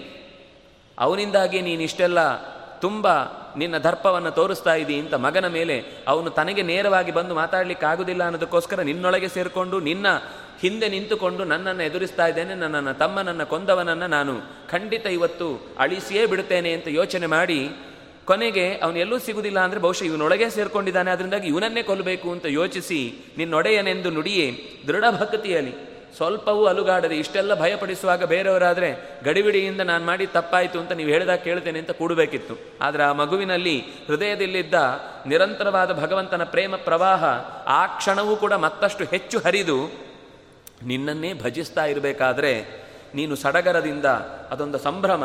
ಭಕ್ತನನ್ನು ನೋಡಲಿಕ್ಕೆ ಬರ್ತೇನೆ ಅಂತನ್ನುವುದು ನಿನಗೆ ಸಂಭ್ರಮ. ಭಕ್ತನಿಗೆ ನಾನು ಭಗವಂತನನ್ನು ನೋಡ್ತಾ ಇದ್ದೇನೆ ಅಂತನ್ನುವುದು ಸಂಭ್ರಮ. ಇಂತಹ ಒಂದು ಅದ್ಭುತವಾದ ಘಟನೆ ಒಂದು ಮಗುವಿಗೋಸ್ಕರ ಭಗವಂತನ ವಿಚಿತ್ರವಾದ ರೂಪವನ್ನು ತೊಟ್ಟು ಬರ್ತಾ ಇದ್ದಾನೆ ಅಂತ ಬಾಲ್ಕಾನಿಯ ಬಂಧುಗಳು ಮೇಲಿಂದ ನಿಂತು ನೋಡುವ ದೇವತೆಗಳ ದೊಡ್ಡ ಗಡನವೇ ಸೇರಿಕೊಂಡವರಿಗೆ ಮತ್ತೊಂದು ದೊಡ್ಡ ಸಂಭ್ರಮ. ಹೀಗೆ ಸಡಗರದಿಂದ ನೀನು ಕಂಬ ಒಡೆದು ಬರಬೇಕಾದ್ರೆ ನಾನು ಕರೆದ್ರೆ ಬರಬಾರ್ದು, ನಿನಗೆ ನಾನು ಕಂಬ ಹೊಡೆದು ಬಾ ಅಂತ ಹೇಳುವುದಿಲ್ಲ ಇನ್ನೆಲ್ಲೋ ಓಡ್ಕೊಂಡು ಬಾ ಅಂತ ಹೇಳುವುದಿಲ್ಲ ವಸ್ತುತಃ ಬಾಲಕ ಪ್ರಹ್ಲಾದ ಕೂಗಿ ಕರೆದದ್ದು ಆಗಲೇ ಫಸ್ಟ್ ಟೈಮ್ ಬಂದದ್ದಲ್ಲ. ಮೊದಲ ಬಾರಿ ಅಲ್ಲಿಯಿಂದಲೇ ಕಾಣಿಸಿದ್ದಲ್ಲ. ಯಾಕೆಂದರೆ ಈ ಹಿಂದೆ ಆನೆಯಿಂದ ತುಳಿಸುವಾಗಲೂ ಇದೇ ನರಸಿಂಹ ಕಾಪಾಡಿದ್ದಾನೆ. ವಿಷದ ಸರ್ಪಗಳೆಲ್ಲ ಕಚ್ಚುವಾಗಲೂ ಇದೇ ನರಸಿಂಹನಿಂದ ಅವನು ರಕ್ಷಣೆ ಪಡೆದಿದ್ದಾನೆ. ಸಮುದ್ರಕ್ಕೆ ತಳ್ಳಿದಾಗಲೂ ಅದೇ ನರಸಿಂಹ ಎತ್ತಿ ತಂದು ದಡದಲ್ಲಿ ಕೂಡಿಸಿದ್ದಾನೆ. ಬೆಂಕಿಯೊಳಗೆ ಹಾಕುವಾಗಲೂ ಆ ಬೆಂ, ನರಸಿಂಹಾಗ್ನಿಯೇ ಅವನನ್ನು ಸ್ವಲ್ಪವೂ ಸಡದೆ ಅವನ ತಂಪನಲ್ಲಿರಿಸಿ ವಾಪಸ್ಸು ಅರಮನೆಯೊಳಗೆ ತಂದು ಬಿಟ್ಟಿದ್ದಾನೆ. ಹಾಗಾದರೆ ಅವನು ಮೊದಲಿನಿಂದಲೂ ನರಸಿಂಹನ ರೂಪವನ್ನು ನೋಡಿದ್ದಾನೆ. ಈಗ ನಮಗೆ ಲೋಕಕ್ಕೆ ಕಾಣುವ ಹಾಗೆ ಕಂಬದಿಂದ ಒಡೆದು ಬಂದದ್ದು, ಆದರೆ ನಮಗೆ ನೀನು ಬಾಗಿಲನ್ನು ತೆರೆದು ತೋರಿಸಿದ್ರೆ ಸಾಕು, ನೀನು ಬರಬೇಕಾಗಿಲ್ಲ. ಎಷ್ಟು ಚಂದದ ಮಾತು ನೋಡಿ, ನೀನು ಅಲ್ಲೆಲ್ಲ ಓಡೋಡಿ ಬಂದದ್ದು. ಇಲ್ಲಿ ನಾನು ಕೇಳ್ತಾ ಇರೋದು, ಬಾಗಿಲನ್ನು ತೆಗೆದು ನೀನು ಒಳಗಿದ್ದಿ ಅಂತ ಗೊತ್ತು, ನನಗೆ ತೋರಿಸ್ಕೊಡು ನಿನ್ನನ್ನು ಅನ್ನುವ ಪ್ರಾರ್ಥನೆಯನ್ನು ಮಾಡ್ತಾ ಕೊನೆಗೆ ಯಮನ ಸುತನ ರಾಣಿಗೆ ಧರ್ಮರಾಜನ ಹೆಂಡತಿಯಾದಂತಹ ದ್ರೌಪದಿಗೆ ಅಕ್ಷಯ ವಸನವನ್ನು ನೀನು ಕೊಟ್ಟೆ. ಸಮಯದಲ್ಲಿ ಯಾವಾಗಲೂ ಕೇಳಿ, ಇನ್ಯಾವಾಗಲೂ ಕೊಡುವುದಲ್ಲ. ಕೆಲವೊಂದು ಸರ್ತಿ ನಾವು ಯಾರಾದರೂ ಸಹಾಯ ಕೇಳಿದರೆ, ನಾಳೆ ಬಾ ಅಂತ. ಅವ್ರಿಗೆ ಅಗತ್ಯ ಇರುವುದು ಈಗ. ನಮ್ಮದೇನು ಅಂತಂದರೆ ಕೊಡುವುದಿಲ್ಲ ಅಂತ ಹೇಳಲಿಕ್ಕಾಗೋದಿಲ್ಲ ಕೆಟ್ಟವರಾಗ್ಲಿಕ್ಕೆ ಇಷ್ಟ ಇಲ್ಲ. ಆದರೆ ಆಮೇಲೆ ಬಾ, ನಾಳೆ ಬಾ, ಮತ್ತೊಮ್ಮೆ ಬಾ, ಇನ್ನು ಈಗ ಸಮಯ ಇಲ್ಲ ಅಂತ ಇನ್ನೇನೋ ಒಂದು ಕಾರಣ ಕೊಡ್ತೇವೆ. ಆದರೆ ಭಗವಂತ ಹಾಗೆ ಯಾವತ್ತೂ ಕೂಡ ಭಕ್ತನ ಕರೆಗೆ ತಡ ಮಾಡಿದ್ದು ಅಂತಿಲ್ಲ. ಇದು ಒಂದು ಪ್ರಸಂಗ, ಅಕ್ಷಯ ವಸವನ್ನಿತ್ಯ ಸಮಯದಲ್ಲಿ. ಅದೇ ರೀತಿ ಸಮಯಕ್ಕೆ ಸರಿಯಾಗಿ ಸುಮಾರು ಅರುವತ್ತು, ಅರವತ್ತೈದು ವರ್ಷಗಳ ಕಾಲ, ಅಂದರೆ ಅಜಾಮಿಳನ ಕಥೆ ನಾವು ಭಾಗವತದಲ್ಲಿ ನೋಡಿದರೆ ಬಹಳ ಟ್ರ್ಯಾಜಿಡಿ ಅಂತ ಅನ್ನಿಸುವಂಥ ಕಥೆ. ಒಂದು ರೀತಿಯಿಂದ ಗುರುಕುಲದಲ್ಲಿ ಅಧ್ಯಯನ ಮಾಡಿ ಒಳ್ಳೆಯ ಸುಂದರಿಯಾದ ಹೆಂಡತಿಯನ್ನು ಪಡ್ಕೊಂಡು ತಂದೆ ತಾಯಿಗಳ ಜೊತೆಗೆ ಬಹಳ ಒಂದು ರೀತಿ ಮನೆಯ ಇಡೀ ಪರಿಸರ, ಸಾಂಪ್ರದಾಯಿಕವಾದ ಪರಿಸರ. ಅಂಥ ಪರಿಸರದಲ್ಲಿ ಬೆಳೆದು ಬಂದವ, ಕಾಡಿನಲ್ಲಿ ದೇವ, ದೇವರ ಪೂಜೆಗೆ ಅಂತ ಹೂವು ಸಮಿಧೆಯನ್ನು ತರಲಿಕ್ಕೆ ಅಂತ ಹೋದವನಿಗೆ, ಅಲ್ಲೇ ಕಾಡಿನಲ್ಲಿ ಓಡಾಡ್ತಾ ಸ್ವಚ್ಛಂದವಾಗಿ ವಿಹಾರ ಮಾಡ್ತಾ ಇದ್ದಂತಹ ಸ್ವೈರಿಣಿ ಒಬ್ಬಳು ವೇಷೆ ಯಾವ ಸಾಮಾಜಿಕ ಕಟ್ಟುಪಾಡು ಇಲ್ಲದೆ ಸುಖವನ್ನು ಅನುಭವಿಸುವಂತಹ ವ್ಯವಸ್ಥೆಯನ್ನು ಆಕೆಯ ಜೊತೆಗೆ ಕಂಡಾಗ, ಇದೆಲ್ಲ ಕಟ್ಟುಪಾಡು ಕಷ್ಟ ಅಂತ ಅನಿಸಿ ಎಲ್ಲವನ್ನು ಬಿಟ್ಟು ತಂದೆ, ತಾಯಿ, ಹೆಂಡತಿ, ಎಲ್ಲ ಮಕ್ಕಳನ್ನು ಬಿಟ್ಟು ಹೋದವನಿಗೆ ಮತ್ತೆ ವಾಪಸ್ಸು ತನ್ನ ಮನೆ ಕಡೆಗೆ ನೋಡಬೇಕು ಅಂತನೂ ಅನ್ನಿಸದೆ, ಇಡೀ ಜೀವನವನ್ನು ಅಲ್ಲೇ ಕಳೆದು ಹತ್ತು ಮಕ್ಕಳನ್ನು ಆಕೆಯಲ್ಲೇ ಪಡೆದು, ಆಕೆಗೋಸ್ಕರ ಮದ್ಯ ಮಾಂಸಗಳನ್ನು ಸೇವಿಸಿ, ಬೇಡದ ದರೋಡೆಗಳನ್ನು ಮಾಡಿ, ಎಷ್ಟೋ ಸಾವಿರ ಜನರ ತಲೆಯನ್ನು ತೆಗೆದು, ಅವಳ ಖುಷಿಗೋಸ್ಕರ ಬೇಡವಾದ ಎಲ್ಲ ತಪ್ಪುಗಳನ್ನು ಮಾಡಿ ದೇಹ ಇನ್ನು ತಾನು ಹೇಳಿದಂತೆ ನಡೆಯುವುದಿಲ್ಲ ಅಂತ ಗೊತ್ತಾಗಿ ಮಲಗಿದ್ದ ಹೊತ್ತಿಗೆ ಒಂದು ಜೊಂಪು ಬಂತು. ಜೊಂಪಲ್ಲಿ ಒಂದು ದೃಶ್ಯ ಕಂಡಿತು. ಆ ದೃಶ್ಯದಲ್ಲಿ ಅವನಿಗೆ ಇನ್ನೇನು ಪ್ರಾಣ ಹೋಗ್ತಾ ಇದೆ ಅಂತ ಅನ್ನುವಾಗ ಮಗನನ್ನ ನಾರಾಯಣ ಅಂತ ಕರೆದ. ಕೊನೆಯ ಮಗನಿಗೆ ನಾರಾಯಣ ಅಂತ ಹೆಸರಿಟ್ಟಿದ್ದ. ನಾವೀಗ ಕರೆದ್ರೆ ಏನೇನೋ ಹೆಸರಿರುತ್ತೆ. ಇದ್ದ ಹೆಸರು ಕೆಟ್ಟದಾಗಿರುತ್ತೆ. ಅದನ್ನು ಶಾರ್ಟ್ ಮಾಡೋದು ಬೇರೆ, ನಮ್ದೇನೋ ಅದು ಚಂದ ಕಾಣಬೇಕು ಅಂತ. ಯಾರೋ ವಕ್ರತುಂಡ ಅಂತ ಇರುವ ಶಬ್ದಕ್ಕೆ ವಕ್ರತ್ ಅಂತ ಇಡುವುದು ಅಂತ. ಎಲ್ಲೋ ಅಂಗಡಿಗೆ ಒಂದು ಹೆಸರಿತ್ತು. ಅಂದರೆ ನಮಗೆ ಹೆಸರಿಡುವಾಗ ಹೇಗಿಡಬೇಕು ಅನ್ನೋದು ಗೊತ್ತಿಲ್ಲ. ಹಿಂದಿನವರು ಎಷ್ಟು ಚಂದದ ವ್ಯವಸ್ಥೆಯನ್ನು ಮಾಡಿಕೊಟ್ಟಿದ್ದಾರೆ. ಹೀಗಿರಬೇಕು, ಹೀಗಿರಬಾರ್ದು, ಇದು ಉತ್ತಮ, ಇದು ಅಗತ್ಯ, ಇದು ಅನ, ಅನಿವಾರ್ಯ ಅಂತ ಇಷ್ಟೆಲ್ಲ ಹೇಳಿದರು. ನಾವು, ನಮ್ಮ ಸ್ವಾತಂತ್ರ್ಯ, ನಾವು ಪಡೆದ ಮಗು, ನೀವೇನು ಹೇಳುವುದು ಅಂತ ಈ ಥರದ ಸ್ವೇಚ್ಛೆಯ ಯೋಚನೆ. ಪುಣ್ಯಕ್ಕೆ ಅವನು ನಾರಾಯಣ ಅಂತ ಹೆಸರಿಟ್ಟಿದ್ದ. ಅದರೊಂದು ನಾಣಿ ಅಂತ ಕರೀಲಿಲ್ಲ ಪುಣ್ಯಕ್ಕೆ. ನಾರಾಯಣ ಅಂತಲೇ ಕರೆದ. ಕರೆದ ತಕ್ಷಣ ಅವನಿಗೊಂದು ದೃಶ್ಯ ಕಂಡಿತು. ಜೀವ ಹೋಗ್ತಾ ಇರುವುದನ್ನು ಎಳ್ಕೊಂಡು ಹೋಗಲಿಕ್ಕೆ ಆ ಕ್ಷಣದಲ್ಲಿ ಯಮ ಬಂದವ, ಯಮನ ದೂತರು, ಭಟ, ಭಟರು, ಪಾಶ ಹಿಡ್ಕೊಂಡು ಬಂದವರನ್ನ ತಡಿಲಿಕ್ಕೋಸ್ಕರ ವಿಷ್ಣು ದೂತರು ಬಂದರು. ಅವರಿಬ್ಬರ ನಡುವೆ ತುಂಬ ಚರ್ಚೆ ಆಯಿತು. ಅವನು ನಾರಾಯಣ ಅಂತ ಕರೆದಿದ್ದಾನೆ ಅಂತಂದಮೇಲೆ ಅವನು ನಮಗೆ ಸಂಬಂಧಪಟ್ಟ ವ್ಯಕ್ತಿ. ನಾವು ಅವನನ್ನು ಮೇಲಕ್ಕೆ ಕರ್ಕೊಂಡು ಹೋಗಬೇಕಾದ್ರೂ ಪುಣ್ಯಲೋಕಕ್ಕೆ ಅವನನ್ನು ಎಳ್ಕೊಂಡು ಹೋಗುವ ಜವಾಬ್ದಾರಿ ನಮಗಿದೆ ಕೊನೆಗೆ ಅವರಿಬ್ಬರಲ್ಲಿ ಜಗಳ ಆದಾಗ ಯಮ ಬಂದು ಅವರ ಮಾತಿಗೆ, ಇಲ್ಲ, ಭಗವಂತನ ಅನುಸಂಧಾನ ಇದ್ದವನಿಗೆ, ಭಗವಂತನ ನಾಮಸ್ಮರಣೆ ಮಾಡಿದವನಿಗೆ ಆ ನಾಮ ಉಚ್ಚಾರಣೆ ಮಾಡಿದ ಮೇಲೆ ನಮ್ಮ ಅಧಿಕಾರದಲ್ಲಿ, ಇಲ್ಲಪ್ಪ, ಬಿಟ್ಟುಕೊಡಿ ಅಂತ ಹೀಗೆ ಹೇಳಿದಷ್ಟು ದೃಶ್ಯ ಅವನಿಗೆ ಕಾಣಿಸ್ತು. ತಕ್ಷಣ ಎಚ್ಚರ ಆಯಿತು. ಎಚ್ಚರ ಆದಾಗ ಎಲ್ಲ ಒಮ್ಮೆ ಹಿಂದಿನದು ನೆನಪಾಯಿತು. ಗುರುಕುಲದಲ್ಲಿ ಅಷ್ಟು ಕಾಲ ಓದಿದ್ದು, ತನ್ನ ತಂದೆ ತಾಯಿ ಸಂಪ್ರದಾಯದ ವ್ಯವಸ್ಥೆಯಲ್ಲಿ ತನ್ನನ್ನು ಚೆನ್ನಾಗಿ ಬದುಕಲಿ ಅಂತ ಯಾವುದೇ ಥರದ ತೊಂದರೆ ಆಗದ ಹಾಗೆ ಮನೆಯಲ್ಲಿ ವ್ಯವಸ್ಥೆ ಮಾಡಿದ್ದು. ಆದರೆ ತಾನದೆಲ್ಲವನ್ನು ಬಿಟ್ಟು ಯಾವುದೋ ಒಬ್ಬಳ ಜೊತೆಗೆ ಹೆಸರು, ಕುಲ, ಗೋತ್ರ ಏನೂ ಗೊತ್ತಿಲ್ಲದವರ ಜೊತೆಗೆ ಇಷ್ಟು ದೀರ್ಘಕಾಲದ ಸಂಸಾರ ಮಾಡಿ ಮೌನನೇ ಮೌನನೇ ಟ್ರಾಜಿಡಿಯನ್ನು ಹೇಳುತ್ತೆ. ಅವನ ಹೆಂಡತಿ ಏನಾದ್ಲು, ತಂದೆ ಏನಾದರೂ, ತಾಯಿ ಏನಾದರೂ ಇದು ಯಾವುದರ ಮಾಹಿತಿ ಕೊಡದೇ ಇರುವುದರಿಂದ ಆ ಮೌನಕ್ಕೆ ಅಷ್ಟು ಶಕ್ತಿ ಇದೆ. ತುಂಬ ಕಷ್ಟದಲ್ಲಿ ಆ ಬದುಕೆ ಕುಟುಂಬನೇ ನಾಶ ಆಗಿ ಹೋಯಿತು. ಹಾಗೆ ನಾಶ ಆಗಿ ಹೋದ ನಂತರ ಅವನು ವಾಪಸ್ಸು ಕುಟುಂಬವನ್ನು ಸೇರಿಕೊಳ್ಳುವ ಪರಿಸ್ಥಿತಿಯಲ್ಲಿ ಇಲ್ಲ. ಕುಟುಂಬವೇ ಇಲ್ಲ, ಎಲ್ಲಿ ಸೇರಿಕೊಳ್ಳುವುದು ಕೊನೆಗೆ ಅವಳನ್ನು ಬಿಟ್ಟು ಗಂಗಾದ್ವಾರಕ್ಕೆ ಬಂದ ಅಂತಿದೆ. ಭಾಗವತದಲ್ಲಿ. ಗಂಗಾದ್ವಾರ ಅಂದರೆ ಇವತ್ತಿನ ಹರಿದ್ವಾರ. ಯಾಕೆಂದರೆ ಗಂಗೆ ಅಲ್ಲಿಂದ ಗಂಗೆಯಾಗುವುದು. ಅಲ್ಲಿಂದ ಮುಂಚೆ ಅದು ಅಲಕನಂದ, ನಂದಾಕಿನಿ, ಮಂದಾಕಿನಿ, ಪಿಂಡಾರಿ, ಭಾಗೀರಥಿ ಅಂತ ಹೀಗೆ ಮೇಲಿನ ಪ್ರಯಾಗಗಳಲ್ಲಿ ಒಂದೊಂದೇ. ಬೇರೆ ಬೇರೆ ನದಿಗಳು ಸೇರಿಕೊಳ್ಳುವುದು ಮುಖ್ಯ ಷಟ್ ಪ್ರಯಾಗಗಳು. ಅದು ಬಿಟ್ಟರೆ ಸಾವಿರಾರು ಉಪನದಿಗಳೆಲ್ಲ ಸೇರಿಕೊಂಡು ಇಲ್ಲಿ ಬಂದಾಗದು ಗಂಗೆಯಾಗುವುದು. ಹಾಗಾಗಿ ಹರಿದ್ವಾರದ ಜಾಗದಲ್ಲಿ ತನ್ನ ಹತ್ತು ವರ್ಷದ ಮುಂದಿನ ಜೀವನವನ್ನ ಕೇವಲ ತಪಸ್ಸಿಗೋಸ್ಕರ ಮೀಸಲಿಟ್ಟುಕೊಂಡು ಅತ್ಯಂತ ದಂಡನೆಗೊಳಿಸಿ ಶರೀರವನ್ನ ಭಗವಂತನ ಪ್ರೀತಿಯನ್ನು ಸಂಪಾದಿಸಿ ಪ್ರಾಣವನ್ನು ಬಿಟ್ಟ. ಹೀಗೆ ಅವನಿಗೆ ಪ್ರಾಣ ಹೋಗುವಂತಹ ಒಂದು ಪ್ರಸಂಗವನ್ನು ಸೃಷ್ಟಿ ಮಾಡಿ, ಆ ಮೂಲಕ ನಾರಗ ಅಂತ ಅವನು ಕರೆದಾಗ, ನಾರಾಯಣ ಅಂತ ಕರೆದಾಗ ಅವನ ಅಂತರಂಗದಲ್ಲಿ ನಿಜವಾದ ಒಳಗೆ ಅಡಗಿಕೊಂಡಿದ್ದ ಮತ್ತೆ ಭಕ್ತಿಯ ಬೀಜವನ್ನು ಬೆಳೆಸಿ ಎಂಥ ಕಟುಕ ಸ್ಥಿತಿಯಲ್ಲಿದ್ದ, ಎಂಥ ಪಾಪಿಷ್ಠನ ಪರಿಸ್ಥಿತಿಯಲ್ಲಿದ್ದ, ಆಗಲೂ ಟ್ರ್ಯಾಕಿಗೆ ತರಬೇಕು ಅಂತ ಒಬ್ಬನನ್ನು ಯೋಚನೆ ಮಾಡಿ ಭಗವಂತ ಬಯಸಿದ ಅಂತಂದರೆ ಅವನು ಎಂಥ ಕ್ರಿಟಿಕಲ್ ಸ್ಟೇಜಿನಲ್ಲಿದ್ದರೂ ವಾಪಸ್ ಅವನನ್ನು ಮತ್ತೆ ಮೇನ್ ದಾರಿಗೆ, ಮುಖ್ಯ ದಾರಿಗೆ, ಹೆದ್ದಾರಿಗೆ ತಂದು ಬಿಡುತ್ತಾನೆ ಅನ್ನೋದಕ್ಕೆ ಅಜಾಮಿಳ ಸಾಕ್ಷ್ಯ. ಹಾಗಾಗಿ ಅಜಾಮಿಳನ ಪೊರೆದೆ ನೀನು. ಸಮಯ ಸಮಯ ಉಂಟೆ ಭಕ್ತವತ್ಸಲ ನಿನಗೆ. ನಿನಗೆ ಇದು ಸಮಯ, ಬೆಳಗ್ಗೆ ಒಂಬತ್ತರಿಂದ ಐದರ ತನಕ ಮಾತ್ರ ಭೇಟಿಯ ಸಮಯ. ದೇವ್ರು ಹಾಗೆ ಮಾಡಿದಿದ್ರೆ. ದೇವ್ರು ಬೇಡ. ಅಕಸ್ಮಾತ್ ನಮ್ಮ ಮನೇಲಿ, ನಮ್ಮ ಮನೆ, ತಾಯಿಯೇ ಹಾಗೆ ಏನಾದರೂ ಬೋರ್ಡ್ ಹಾಕೊಂಡು ಕೂತ್ರೆ ಮನೆ ವಾಳ್ತೆ ನಡೆಯುವುದುಂಟಾ ಬೇರೆ ಎಲ್ಲದಕ್ಕೂ ನಾವು ತುಂಬ ಪ್ರೀತಿ ತೋರಿಸ್ತೇವರು ಹಾಗೆ, ಇವರು ಹೀಗೆ, ಅವರು ಏನು ಟೈಮ್ ಟೈಮಿಗೆ ಕರೆಕ್ಟಾಗಿ ನೋಡ್ತಾರೆ ಅಂತ. ಅಮ್ಮನ ತ್ಯಾಗವೇ ಅರ್ಥ ಆಗುದಿಲ್ಲ. ಇದು ಅಮ್ಮನಾದರೂ ನಿದ್ದೆ ಮಾಡಿ ಆದರೂ ಮರೆತು ಬಿಡ್ತಾಳೆ ಕೆಲವು ಕ್ಷಣ. ಆದರೆ ಭಗವಂತ ಹಾಗೂ ಮರೆಯದೆ, ಸಮಯ, ಅಸಮಯ ಅಂತ ಯಾವುದನ್ನು ನೋಡದೆ ನಿರಂತರ ಭಕ್ತರ. ನಾವು, ಅಯ್ಯೋ, ಅವನೇನು ಸಮಯ ಸಮಯ ಅಂತ ನೀವು ಹೇಳೋದು ಮಾತ್ರ ನಮ್ಮನ್ನೆಲ್ಲಿ ರಕ್ಷಣೆ ಮಾಡ್ತಾನೆ? ಅಲ್ಲ, ನಾವು ಮಲಗಿದಾಗ ಉಸಿರಾಡಬೇಕು ಅಂತ ಗೊತ್ತಿದ್ದು ಉಸಿರಾಡ್ತಾ ಇದ್ದೇವಾ? ಮೂಗಲ್ ಗಾಳಿ ಒಳಗೆ, ಹೊರಗೆ ಹೋಗ್ತಾ ಇದೆ. ನೀವು ನಿದ್ದೆ ಮಾಡಿದ್ರಿ ಅಂತ ಭಗವಂತನು ತಾನು ರೆಸ್ಟ್ ತಗೊಳ್ಬೇಕು, ತನ್ನ ರೆಸ್ಟ್ ಟೈಮ್ ಅಂತ ಅನ್ಕೊಂಡು ಅವನು ಬಾಗಿಲು ಹಾಕೊಂಡು ಹೋಗ್ಬಿಟ್ಟಿದ್ದ ಅಂದ್ರೆ ಕ್ಲಿನಿಕ್ಕಿಗೆ ಆಮೇಲೆ ರುದ್ರಭೂಮಿಯ ದಾರಿ ತೋರಿಸ್ಬೇಕು ಈ ಶರೀರಕ್ಕೆ. ಅದರಿಂದಾಗಿ ಭಗವಂತ ರಕ್ಷಿಸ್ತಾ ಇದ್ದಾನೆ ಅನ್ನೋದಕ್ಕೆ ನಮಗೆ ಎಚ್ಚರ ಇಲ್ಲದೇ ಇದ್ದಾಗಲೂ ಉಸಿರಾಟ ಒಳಗಿನಿಂದ ಆಗ್ತಾನೇ ಇದೆ, ರಕ್ತ ಪರಿಚಲನೆ ಆಗ್ತಾ ಇದೆ, ದೇಹದ ಪ್ರತಿಯೊಂದು ಭಾಗಕ್ಕೂ ತಿಂದ ಅನ್ನದ ಶಕ್ತಿ ಪ್ರಸಾರ ಆಗಿ ಸಮಾನ ಪ್ರಾಣನ ಒಳಗಿನ ಎಲ್ಲ ಕ್ರಿಯೆಗಳು ಚೆನ್ನಾಗಿ ನಡೀತಾನೇ ಇದೆ. ಇದು ಸಾಕು.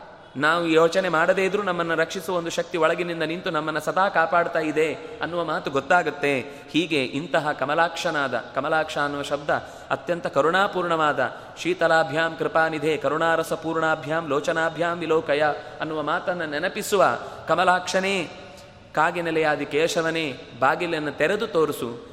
ನೀನು ಎಲ್ಲಿಂದಲೂ ಓಡಿ ಬರಬೇಡ, ನನ್ನೊಳಗೆ ಇದ್ದದ್ದನ್ನೇ, ನನ್ನ ರೂಪವನ್ನೇ ನನಗೆ ತೆರೆದಿಟ್ಟು ತೋರಿಸು ಅನ್ನುವ ಪ್ರಾರ್ಥನೆಯನ್ನು ಮಾಡ್ತಾ ಇದ್ದಾರೆ. ಈ ಪ್ರಾರ್ಥನೆ ಮಾಡಿದ್ದು ಯಾವುದೋ ಸಂದರ್ಭದಲ್ಲಿ. ಅದು ನಮಗೆ ಕೊನೆಗೆ ಎಲ್ಲೋ ಹೋಗಿ ನಿಲ್ಲಿಸಿ, ಅದು ಯಾವುದೋ ಸಿನಿಮಾಕ್ಕೆ ಬಂದು ನಿಂತು ಕೃಷ್ಣ ತಿರುಗಿದ ಅಂತಾಗಿ, ಕೃಷ್ಣನ ನೀವು ಸ್ಟ್ರಕ್ಚರ್ ನೋಡಿದರೆ ಅದು ತಿರುಗುವ ಸಾಧ್ಯತೆ ಇಲ್ಲದ ಕಟ್ಟಡ ಅದು. ಹಾಗಾಗಿ ನೀವು ಸ್ವಲ್ಪ ವಾಸ್ತುಶಾಸ್ತ್ರ ಚೆನ್ನಾಗಿ ಓದಿಕೊಂಡ್ರೆ, ಮತ್ತೆ ಯಾವತ್ತೂ ಕೂಡ ಅಲ್ಲಿ ತೋರಿಸಿದ ಹಾಗೆ ಕೆಲವು ವರ್ಗದವರಿಗೆ ಪ್ರವೇಶ ಇರಲಿಲ್ಲ, ಇದೆಲ್ಲ ನಾವು ರೆಡಿ ಮಾಡಿಟ್ಟ ಅಡುಗೆಯ ಮಾತುಗಳು. ಇದು ಯಾವುದು ಕೂಡ ಸಿದ್ಧವಾದ ಅಡುಗೆ ಹೊರತು ಅಲ್ಲಿ ಇದ್ದ ವಿಷಯ ಅಲ್ಲ ಅದು. ಸಿದ್ಧ ವಿಷಯ ಬೇರೆ, ಇದ್ದ ವಿಷಯ ಬೇರೆ. ಇದ್ದ ವಿಷಯ ಏನು ಅಂತಂದರೆ ವಾದಿರಾಜರು ಎಲ್ಲರನ್ನೂ ಕೂಡ ಆತ್ಮೀಯವಾಗಿ ಒಳಗೆ ಕರೆದುಕೊಳ್ಳುವಂಥ ವ್ಯವಸ್ಥೆ ಆಗದಿಂದಲೂ ಇತ್ತು, ಈಗಲೂ ಇದೆ, ಯಾವಾಗಲೂ ಇದ್ದೇ ಇರುತ್ತೆ. ದೇವರನ್ನು ತ, ನೋಡಲಿಕ್ಕೆ ತಡೆಯುವಂಥ ವ್ಯವಸ್ಥೆ ಅವತ್ತೂ ನಡೀಲಿಲ್ಲ. ಕೊನೆಗೆ ಅದನ್ನು ಸಿನಿಮಾದ ರಂಜನೆಗೋಸ್ಕರ ಅಂತ ಅವ್ರು ಮಾಡಿರಬೇಕು. ನಮ್ಮ ಇತಿಹಾಸವನ್ನು ತಿಳ್ಕೊಳ್ಳುವ ದೊಡ್ಡ ಜನ ಅದನ್ನೇ ಇತಿಹಾಸ ಅಂತೂ ಯೋಚನೆ ಮಾಡ್ತಾರೆ ಅಂತ ಯಾರಿಗೆ ಗೊತ್ತಿತ್ತು. ಪರಿಸ್ಥಿತಿ ಅಂತೂ ಇವತ್ತಿಗೆ ಹೀಗೆ ಹೇಳಿದರೆ, ಏ, ಇವರೇನು ಉಲ್ಟಾ ಪಲ್ಟಾ ಮಾತಾಡ್ತಾರೆ ಅಂತ.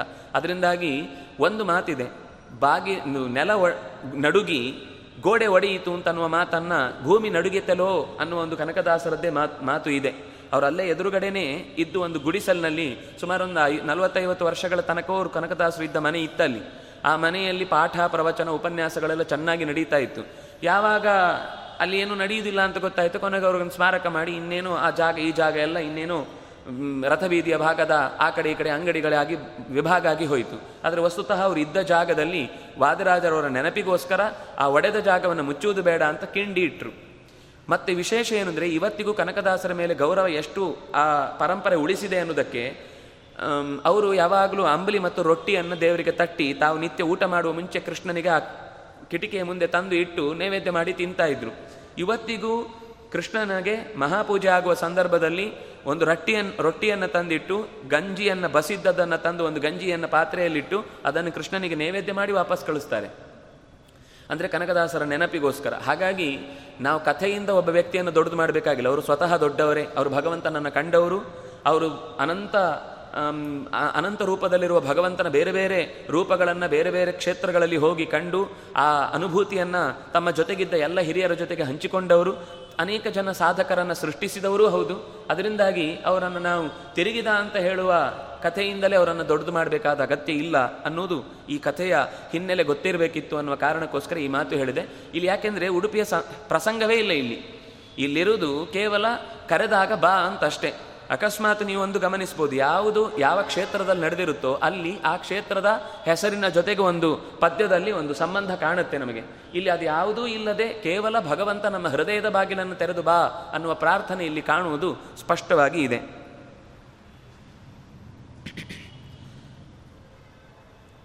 ಇದು ಹಿಂದೆ ಹೀಗೆ ಒಂದು ನಮ್ಮದೇನು ಇಲ್ಲ ನಮ್ಮದೇನು ಇಲ್ಲ, ನಾನು ನನ್ನದು ಅಂತ ಹೇಳಬಾರ್ದು ಅಂತ ಹೇಳಿದರು. ಈಗ ದೇವರಿಗೆ ಸ್ವಲ್ಪ ಸಲುಗೆಯಿಂದ ಜಗಳಾಡುವ ಮಾತಾಡ್ತಾರೆ ನಾನೇನಾದರೂ ತಪ್ಪು ಮಾಡಿದರೆ ಅದಕ್ಕೆ ಕಾರಣ ನಾನಲ್ಲ. ನೀನೇ ಅನ್ನುವುದನ್ನು ಈ ಪದ್ಯದಲ್ಲಿ ನನ್ನದೇನಿದೆ, ಎಲ್ಲ ನಿನ್ನಿಂದಲೇ ಆದದ್ದು ಅನ್ನುವ ಅರ್ಥದಲ್ಲಿ ಮುಂದಿನ ಪದ್ಯದಲ್ಲಿ ನಾವು ದೇವರ ಹತ್ರ ಸ್ವಲ್ಪ ಜಗಳಾಡುವ ರೀತಿಯ ಮಾತನ್ನು ಆಡ್ತಾ ಇದ್ದಾರೆ.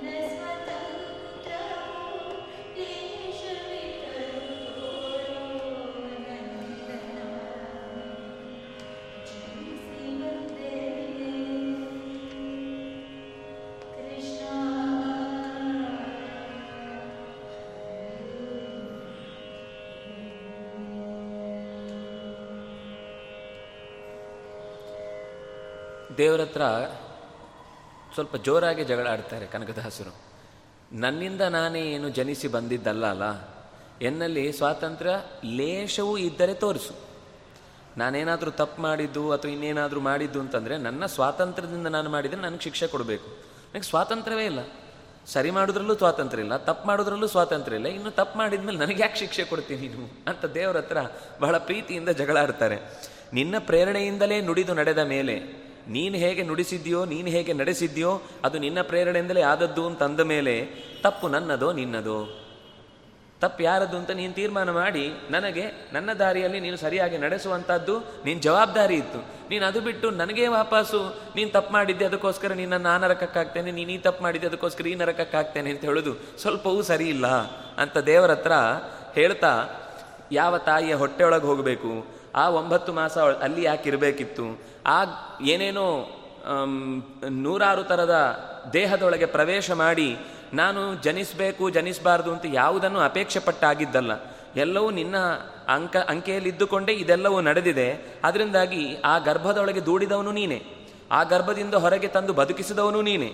ಬದುಕಿಸಿದ ಮೇಲೆ ಈ ಜಗತ್ತನ್ನು ಕಣ್ಣು ಬಿಟ್ಟು ನೋಡಿ ಎಲ್ಲ ಹೊಸತು ಅಂತ ಅಚ್ಚರಿಯಿಂದ ಕಾಣುವಂತೆ ಮಾಡಿ ಅದೆಲ್ಲವನ್ನು ಪ್ರೀತಿಸಿ ನನಗೆ ಬೇಕು ನನ್ನದು ಅಂತ ಮಾಡಿಸಿದವನು ನೀನೆ. ಈಗ ನನಗೆ ಯಾಕೆ ತಪ್ಪು? ನಾನೇನು ತಪ್ಪು ಮಾಡಿದ್ದೇನೆ ಅಂತ ಹೇಳು. ಅಂಧಕನ ಕೈಯಲ್ಲಿ ಒಂದು ಕೋಲು ಕೊಟ್ಟು, ಇವನೇ ನಿಮ್ಮ ನಾಯಕ ಅಂತ ಅವನ ಹಿಂದೆನೇ ಒಂದಿಷ್ಟು ಜನರನ್ನೆಲ್ಲ ಕಳುಹಿಸಿದರು. ಅವನು ಮುಂದಾಳುವಾಗಿ ಹೋದ. ಅಂಧೇನೈವ ನಿಯಮಾನಾಹ ಯಥಾಂಧಾಹ ಅಂತ ಉಪನಿಷತ್ತು ಅದನ್ನು ಹೇಳಿತು. ಕುರುಡನ ಬೆನ್ನ ಹತ್ತಿದ ಕುರುಡರ ಹಾಗೆ ಹೋಗ್ತಾ ಇದ್ದಾಗ ಅದು ಮೊದಲ ಕುರುಡನ ತಪ್ಪೋ, ಹಿಂಬಾಲಿಸಿದ ಕುರುಡರ ತಪ್ಪೋ ಅಂತ ಕೇಳಿದರೆ ನೀವು ಯಾರದ್ದು ತಪ್ಪು ಅಂತ ಹೇಳಲಿಕ್ಕಾಗುದಿಲ್ಲ. ಮುಂದಾಳು ಆದವನನ್ನು ಗುರುತಿಸಲಿಕ್ಕೆ ಇವರಿಗೆ ಕಣ್ಣಿಲ್ಲ. ಮುಂದೇನಾಗ್ತಾ ಇದೆ ಅಂತ ನೋಡ್ಲಿಕ್ಕೆ ಅವನಿಗೂ ಕಣ್ಣಿಲ್ಲ. ಇಲ್ಲಿ ಯಾರ್ದು ತಪ್ಪು ಅಂತ ಹೇಳುದು? ನಂದೋ ಅಥವಾ ನಿಂದೋ ಅಂತ ಈಗಲೂ ನಾನು ಇದೇ ಪ್ರಶ್ನೆ ಹಾಕಬೇಕಾಗಿದೆ. ಅಂಧಕನ ತಪ್ಪೋ, ಮುಂದಾಳಿನ ತಪ್ಪೋ, ಹಾಗೆಯೇ ಹಿಂದಾಡಿಕೊಳ್ಳಬೇಡ. ಹಿಂದಿನಿಂದ ನನಗೆ ಶಿಕ್ಷೆ ಕೊಡ್ತೇನೆ, ಇವನು ತಪ್ಪು ಮಾಡಿದ್ದಾನೆ ಅಂತ ಹೇಳಬೇಡ. ಎನ್ನೋಡು ತಪ್ಪಿಲ್ಲವೋ? ನನ್ನಲ್ಲಿ ಯಾವ ರೀತಿಯಾದ ತಪ್ಪಿಲ್ಲ. ನನಗೆ ನೀನು ಕೊಟ್ಟ ಎದುರುಗಡೆ ಕರ್ಕೊಂಡು ಹೋಗುವ ನಾಯಕನೇ ತಪ್ಪು ದಾರಿಯಲ್ಲಿ ಕರ್ಕೊಂಡು ಹೋಗುವ ನಾಯಕನನ್ನು ಕೊಟ್ಟು, ಅವನನ್ನು ಅನುಸರಿಸಿದ್ರಿಂದಾಗಿ ನಿನಗೆ ಒಳ್ಳೆಯ ಗುರು ಸಿಗಲಿಲ್ಲ ಅಂತ ನೀನು ನನಗೆ ಬೈದಲು ನೀನು ಗುರು ಕೊಡಲಿಲ್ಲ ಅಂತ ಅನ್ನೋದು ನನ್ನ ಆಕ್ಷೇಪ. ನೀನು ನನಗೆ ಒಳ್ಳೆ ಗುರುವನ್ನು ಕೊಡು, ಒಳ್ಳೆ ದಾರಿ ತೋರಿಸು, ನಾನು ಹೋಗೇ ಹೋಗ್ತೇನೆ ಅಂತ. ಇನ್ನೂ ಒಂದು ಸುಂದರವಾದ ದೃಷ್ಟಾಂತ ಕೊಟ್ಟು ಹೇಳ್ತಾರೆ, ಮಗು ಆಡ್ತಾ ಇರುತ್ತೆ. ಅಂಗಳದಲ್ಲಿ ಆಡ್ತಾ ಇರುತ್ತೆ. ಆಡುವಾಗ ಮಗು ಆ ಅಂಗಳದ ಕೊನೆಯಲ್ಲಿ ಒಂದು ಬಾವಿ ಇದೆ. ಆ ಬಾವಿಯನ್ನು ಅಂದಿ ನೋಡುತ್ತೆ. ತಕ್ಷಣ ಬಗ್ಗಿ ನೋಡುತ್ತೆ. ದೂರದಲ್ಲಿದ್ದ ತಾಯಿ ಓಡಿ ಬಂದು ಆ ಮಗುವನ್ನು ಹತ್ಕೊಂಡು ಅಲ್ಲಿ ಹೋಗ್ಬೇಡಮ್ಮ ಅಂತ ಕರ್ಕೊಳ್ತಾಳೆ. ಅಕಸ್ಮಾತ್ ಕರ್ಕೊಳ್ಳದೆ ಹೋದರೆ ಅದು ಮಗುವಿನ ತಪ್ಪು ತಾಯಿ ತಪ್ಪು? ಬೀಳದ ಹಾಗೆ ನೋಡ್ಕೊಳ್ಬೇಕಾಗಿದ್ದು ತಾಯಿಯ ಕರ್ತವ್ಯ. ಹಾಗಾಗಿ ನೀನು ತಾಯಿ, ನಾನು ಮಗು, ನಾನು ಬೀಳದ ಹಾಗೆ ನೋಡ್ಕೊಳ್ಬೇಕಾದ ನೀನು ಕರ್ತವ್ಯ. ಬಂದು ಬೇಗನೆ ತೆಗೆದಿಪ್ಪದಿರಲು. ಬಂದು ಬೇಗ ತಾಯಿ ವಾಪಸ್ಸು ಮಗುವನ್ನು ಕರ್ಕೊಳ್ಳದೇ ಇರಲು ಕಂದನ ತಪ್ಪು, ಅದು ಮಾತೆಯ ತಪ್ಪು. ಅದರಿಂದಾಗಿ ನಂದು ಏನು ತಪ್ಪಿಲ್ಲ ಅನ್ನುವ ಎಚ್ಚರಿಕೆಯನ್ನು ನೀನು ಇಟ್ಕೊಂಡೇ ನನ್ನನ್ನು ಸರಿ ತಪ್ಪುನ ಲೆಕ್ಕಾಚಾರ ಹಾಕಬೇಕಾಗತ್ತೆ. ನನ್ನನ್ನು ರಕ್ಷಿಸುವ ಭಾರವೂ ನಿನ್ನದೇ. ನೀನು ರಕ್ಷಿಸಲಿಲ್ಲ ಅಂತ ಹೇಳುವ ಅಕಸ್ಮಾತ್ ನಾನೇನಾದರೂ ದೂರಿದ್ರೆ, ಅದು ನಿನ್ನದು. ಯಾಕೆಂದ್ರೆ ನೀನು ರಕ್ಷಿಸಲಿಲ್ಲ ಅನ್ನೋ ಕಾರಣಕ್ಕೆ ನಾನು ದೂರ್ತೇನೆ ಹೊರತು. ನೀನು ರಕ್ಷಿಸಿದ್ರೆ ನೀನು ರಕ್ಷಿಸಲಿಲ್ಲ ಅಂತ ದೂರು ಹೇಳಿದರೆ ಅದು ನನ್ನ ತಪ್ಪಾಗ್ತಿತ್ತು. ಆದರೆ ನೀನು ರಕ್ಷಿಸದೇ ಇರುವುದಕ್ಕೆ ಕಾರಣವು ನೀನು ನನ್ನ ಭಾರವನ್ನು ಹೊರಲಿಲ್ಲ ಅನ್ನೋದೇ. ನಾರಿ, ಮಕ್ಕಳು, ಮನೆ. ಇದು ಎಚ್ಚರ ಇರಬೇಕು. ನಾವು ಇಲ್ಲಿ ಸೋಲ್ತು. ಇಲ್ಲಿ ತನಕ ನಾವು ನಿಂದ ದೇವ್ರ ಹತ್ರ ಜಗಳ ರೆಡಿ ಇದ್ದೇವೆ. ಇದೆಲ್ಲವೂ ನಿನ್ನದಪ್ಪ. ನನಗೆ ಸಂಪತ್ತು ಏನು ಬಂದಿದೆ? ನನ್ನ ಮನೆ ಏನಿದೆ, ನನ್ನ ಮಕ್ಕಳು ಏನಿದೆ, ನನ್ನ ಜವಾಬ್ದಾರಿ ಇದೆ, ನನಗೆ ಸಿಕ್ಕಿದ್ದೆಲ್ಲ ಏನಿದೆ, ಅದು ನಾನು ನಿನ್ನದಂತೂ ಒಪ್ಪಿಸಿದ್ದೇನೆ. ಇದು ಒಪ್ಪಿಸಿದ್ದೇನೆ ಅಂತ ಅನ್ನೋದು ಸತ್ಯ ಆಗಿದ್ರೆ ಹಿಂದಿನ ಜಗಳ ಆಡ್ಲಿಕ್ಕೆ ನಮಗೂ ರೈಟ್ಸ್ ಇದೆ. ನಾವು ಈ ಮುಂದಿನ ಮಾತಿಗೆ ಒಪ್ಪಿಕೊಳ್ಳಿಕ್ಕೆ ನಾವು ತಯಾರಿಲ್ಲ. ಅದು ನನ್ನದು ನನ್ನದು ಅಂತ ನಾವು ಒಳಗಿನಿಂದ.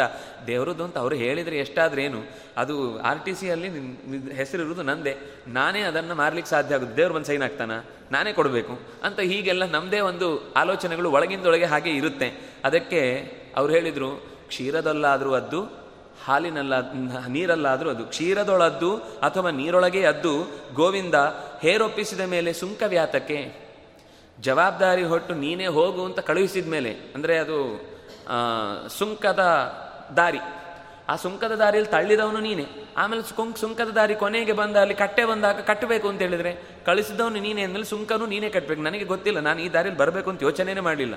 ಕರ್ಮದ ಶರೀರವನ್ನು ಕೊಟ್ಟ ಮೇಲೆ ಆ ಕರ್ಮವನ್ನು ಮಾಡಿಸಿ ಆ ಕರ್ಮಕ್ಕೆ ಏನು ಫಲ ಕೊಡಬೇಕು ಅನ್ನೋದು ನಿನ್ನದೇ ಜವಾಬ್ದಾರಿ. ಆ ಕರ್ಮವನ್ನು ಮಾಡಿಸುವಾಗೆಲ್ಲ ಮಾಡಿಸಿ, ಅದರ ಫಲವನ್ನು ನೀನು ಉಣಬೇಕು ಅಂತ ನನಗೆ ಉಣಿಸಿದ್ರೆ ಇದು ಸರಿ ಇಲ್ಲ ಲೆಕ್ಕಾಚಾರ. ನೀನೇ ಅದರ ಎಲ್ಲ ಜವಾಬ್ದಾರಿಯನ್ನು ಹೊತ್ತವನು ಅಂತಂದಮೇಲೆ ಅದರ ಸರಿ ತಪ್ಪುಗಳ ಲೆಕ್ಕಾಚಾರವು ನಿನ್ನ ಕೈಯಲ್ಲೇ ಇರಬೇಕು. ನ್ಯಾಯ ಕರೆಕ್ಟಾಗಿ ನಡೆಯಿತು ಅಂದರೆ ಅಲ್ಲಿ ಯಾರೂ ಕೂಡ ಮಾತಾಡುವುದಿಲ್ಲ. ಎಲ್ಲ, ಏ, ಎಲ್ಲ ಸರಿಯಾಗಾಯಿತು. ಎಲ್ಲೋ ಎಚ್ಚರ ಇದ್ದವರಾದರೆ ದೇವರ ಅನುಗ್ರಹದಿಂದ ಆಯಿತು ಅಂತ. ಅಕಸ್ಮಾತ್ ನಾನು ಮಾಡಿದ ಅನ್ಯಾಯ ಆಯಿತು ಅಂದರೆ ದೇವರನ್ನು ಯಾರೂ ಬೈಯುವುದಿಲ್ಲ, ನನ್ನನ್ನೇ ಬೈತಾರೆ. ಇದು ಯಾವ ರೀತಿ ಲೆಕ್ಕಾಚಾರ? ಅಂದರೆ ಇದು ಜ್ಞಾನಿಗಳ ಮಧ್ಯದ ಮಾತು. ಇವರಾದರೆ ಉಲ್ಟ, ನಮ್ಮಲ್ಲಾದರೆ ಏನು ಅಂತಂದರೆ, ನ್ಯಾಯ ಆದ್ರೆಲ್ಲ ನಾನು ಮಾಡಿದ್ದು, ಅನ್ಯಾಯ ಆದ್ರೆಲ್ಲ ದೇವರು ಮಾಡಿದ್ದು ಅಂತ. ಆದರೆ ಜ್ಞಾನಿಗಳ ಬದುಕಿನಲ್ಲ ಹಾಗಲ್ಲ. ಏನಾದರೂ ನ್ಯಾಯ ಆದದ್ದು ನಡೆಯಿತು ಅಂತಂದರೆ ಎಲ್ಲ ದೇವರದ್ದು. ತಪ್ಪಾಯಿತು ಅಂದರೆ, ಅಯ್ಯೋ, ನನ್ನಿಂದಲೇ ಅನ್ಯಾಯ ಆಯಿತು ಅಂತ ಹೀಗೆ ಭಾವಿಸುವಂಥವರ ನಡುವೆ ಸರಿ ತಪ್ಪು ಅಂತ ಹೇಳುವ ನ್ಯಾಯ ಅನ್ಯಾಯ ತೀರ್ಮಾನ ಮಾಡೋರು ಯಾರು? ಎಲ್ಲ ನಿನ್ನ ಅಧೀನದಲ್ಲಿದೆ, ಸ್ವಾತಂತ್ರ್ಯ ಪೂರ್ತಿ ನಿನ್ನದು, ನನಗೆ ಸ್ವಾತಂತ್ರ್ಯದ ಲೇಷವೂ ಇದ್ದರೆ ತೋರಿಸು. ಇದು ತುಂಬ ಮುಖ್ಯವಾದ ಮಾತು. ನಮ್ಮಲ್ಲಿ ಒಂದು ಆಮೇಲೆ ಒಂದು ಕಲ್ಪನೆ ಇದೆ. ಏನಂದರೆ ಸ್ವಲ್ಪ ಸ್ವಾತಂತ್ರ್ಯ ಜೀವನಿಗಿದೆ ಅಂತ. ಪ್ರಕೃತಿ ಚ ಕರ್ಮಾಣಿ ಕ್ರಿಯಮಾಣಾನಿ ಸರ್ವಶಃ. ಗೀತೆಯಲ್ಲಿ ಕೃಷ್ಣ ಸ್ಪಷ್ಟ ಹೇಳ್ತಾನೆ, ಯಾವುದೇ ಜೀವನಿಗೂ ಕೂಡ ಯಾವ ಹಂತದಲ್ಲೂ ಅವನಿಗೆ ಸ್ವಾತಂತ್ರ್ಯ ಇಲ್ಲ. ಅಕಸ್ಮಾತ್ ಸ್ವಾತಂತ್ರ್ಯ ಅನ್ನುವ ಗುಣ ಜೀವನಿಗೆ ಕೊಟ್ಟ ಅಂದ್ರೆ ಅದರ ಅರ್ಥ ದೇವರು ತನ್ನ ಸ್ವಾತಂತ್ರ್ಯ ಕಳ್ಕೊಂಡ ಅಂತ ಅರ್ಥ. ಚೂರು ಕೊಡುದು, ಜಾಸ್ತಿ ಕೊಡುದು, ಹೆಪ್ಪು ಚೂರು ಹಾಕಿದ್ದು, ಅದು ಯಾಕೆ ಮೊಸರಾಯಿತು ಅಂತ ಕೇಳ್ದಂಗೆ ಇದು. ಸ್ವಾತಂತ್ರ್ಯ ಹೋಯ್ತು ಅಂದ್ರೆ ಹೋಯ್ತೆ. ಸ್ವತಂತ್ರ ಅನ್ನೋದು ಭಗವಂತನ ಲಕ್ಷಣ. ಸ್ವತಂತ್ರಂ ಅಸ್ವತಂತ್ರಂಚ ದ್ವಿವಿಧಂ ತತ್ವಮಿಷ್ಯತೆ. ಸ್ವತಂತ್ರೋ ಭಗವಾನ್ ವಿಷ್ಣು. ಸ್ವಾತಂತ್ರ್ಯ ಅನ್ನೋದು ಭಗವಂತನ ಪರಮ ಲಕ್ಷಣ. ಆ ಲಕ್ಷಣವನ್ನು ಜೀವನಿಗೆ ಒಂದು ಚೂರು ಕೊಡುದು, ಅವನೊಂಚೂರು ಇವನಿಗೆ ಮಾಡ್ಲಿಕ್ಕೆ ವ್ಯವಸ್ಥೆ ಕೊಟ್ಟಿದ್ದಾನೆ. ಇದು ಲೇಷ ತೋರೋ, ನನ್ನಲ್ಲಿ ಲೇಷವಿದ್ದರೆ ತೋರು. ಸ್ವಲ್ಪ ಆದರೂ ನನ್ನಲ್ಲಿ ಸಾಮರ್ಥ್ಯ, ಜಗತ್ತನ್ನು ನಿನ್ನಲ್ಲಿ ನಿನ್ನನ್ನು ಮೀರಿ ನಡಿಲಿಕ್ಕೆ ಸಾಧ್ಯ ಇದೆ ಅಂತ ಅನ್ನೋದನ್ನು ಒಂದು ಹೆಜ್ಜೆ ಇಟ್ಟದನ್ನು ತೋರಿಸು. ಹಾಗಿದ್ರೆ ಅಕಸ್ಮಾತ್ ನನ್ನಲ್ಲಿದ್ದರೆ ನಾನು ಆ ತಪ್ಪನ್ನು ನಾನು ಮಾಡಿದ್ದು ಅಂತ ಒಪ್ಕೊಳ್ತೇನೆ. ನನ್ನನ್ನು ಸರಿಯಾದ ದಾರಿಯಲ್ಲಿ ನಡೆಸಬೇಕಾದೂ ನೀನು ಅಂತ ಹೀಗೆ ಕಾಯ ಜಪಿತ, ಕಾಗೆ ನೆಲೆಯಾದಿ ಕೇಶವ, ಕಾಯಯ್ಯ ತಪ್ಪುಗಳನ್ನು ಎಣಿಸದೆ, ತಪ್ಪುಗಳನ್ನು ಲೆಕ್ಕ ಹಾಕದೆ ನನ್ನನ್ನು ರಕ್ಷಿಸಬೇಕಾದಷ್ಟೇ. ಯಾಕೆಂದರೆ ನನ್ನನ್ನು ಪೂರ್ತಿಯಾಗಿ ಎನಗೂ ವಾಣೆ ರಂಗ ನಿನಗೂ ಅಂತ ದಾಸರು ಪುರಂದ್ರದಾಸರು ಹೇಳಿದ ಮಾತಿನಲ್ಲೂ ಇದೇ ಅಭಿಪ್ರಾಯ ಇರುವುದು. ಸಜ್ಜನ ಸಂಘ ಮಾಡದಿದ್ದರೆ ನನಗೆ ಆಣೆ ದುರ್ಜನ ಸಂಘ ಬಿಡಿಸದಿದ್ದರೆ ನಿನಗೆ ಆಣೆ ಈ ಎಚ್ಚರ ನನಗೆ ಈ ಪದ್ಯದಲ್ಲಿ ಇರುವ ಹಾಗೆಯೇ, ಆ, ನಿನ್ನದು, ಇದು ನಿನ್ನದು ಅಂತ ನನಗೆ ಗೊತ್ತಿದ್ದು, ಸ್ವಾತಂತ್ರ್ಯ ನಿನ್ನದಾದ್ರಿಂದಾಗಿ ನನ್ನ ಕೈಯಲ್ಲಿ ತಪ್ಪು ಮಾಡಿಸಬೇಡ ಅನ್ನುವ ಪ್ರಾರ್ಥನೆಯನ್ನು ಈ ಪದ್ಯದಲ್ಲಿ ಕನಕದಾಸರು ಹೇಳ್ತಾ ತುಂಬ ಸಲುಗೆಯಿಂದ ದೇವರ ಹತ್ರ, ನಮಗೆ ಈ ಸಲುಗೆ ಇದ್ದರೆ ನಾವು ಜಗಳ ಆಡ್ಬೋದು ನಾವು ಈ ದೇವರ ಹತ್ರ ಈ ಸಲುಗೆ ತಗೊಂಡೇ ಇಲ್ಲ. ಯಾಕೆಂದರೆ ಎಲ್ಲ ನಂಬ್ಕೊಂಡ್ರೆ ದೇವ್ರು ಮಾಡ್ತಾನ? ಅಂತ ನಾವು ಮತ್ತೆ ಗುನುಗೋವರೇ ನಾವು. ಹಾಗಾಗಿ ನಮಗೆ ಈ ರೈಟ್ಸ್ ಇಲ್ಲ. ನಮಗೆ ರೈಟ್ಸ್ ಯಾವಾಗ ಬರುತ್ತೆ ಅಂದರೆ, ನಾವು ಖಂಡಿತ ನಮ್ಮ ಪ್ರತಿಯೊಂದು ಉಸಿರು ಕೂಡ ಅವನಿಂದಲೇ ನಡೆಯತ್ತೆ ಅಂತ ಪೂರ್ಣ ಸ್ವಾತಂತ್ರ್ಯವನ್ನು ಭಗವಂತನಿಗೆ ಬಿಟ್ಟುಕೊಟ್ಟು ಅನ್ಯಥಾ ಶರಣಂ ನಾಸ್ತಿ ತ್ವಮೇವ ಶರಣಂ ಮಮ ಅಂತ ಬಿಗಿಯಾಗಿ ನಂಬ್ತೇವೆ ಅಂದರೆ, ಈ ಜಗಳ ನಾವು ಆಡ್ಬೋದು. ಈ ಜಗಳ ಆಡ್ಲಿಕ್ಕೆ ನಮಗೂ ರೈಟ್ಸ್ ಇದೆ ಅನ್ನುವ ಎಚ್ಚರಿಕೆಯನ್ನು ಜೊತೆಗೇ ಕೊಟ್ಟು ನಮಗೆ ಈ ಪದ್ಯದ ಮೂಲಕ ಒಂದು ಸುಂದರವಾದ ಭಗವಂತನ ಜೊತೆಗಿನ ಆ ಸಾಮೀಪ್ಯವನ್ನು ಹೇಗೆ ಕಾಣಬೇಕು ಅನ್ನೋದನ್ನು ತೋರಿಸಿಕೊಡ್ತಾರೆ. ಯಾವುದು?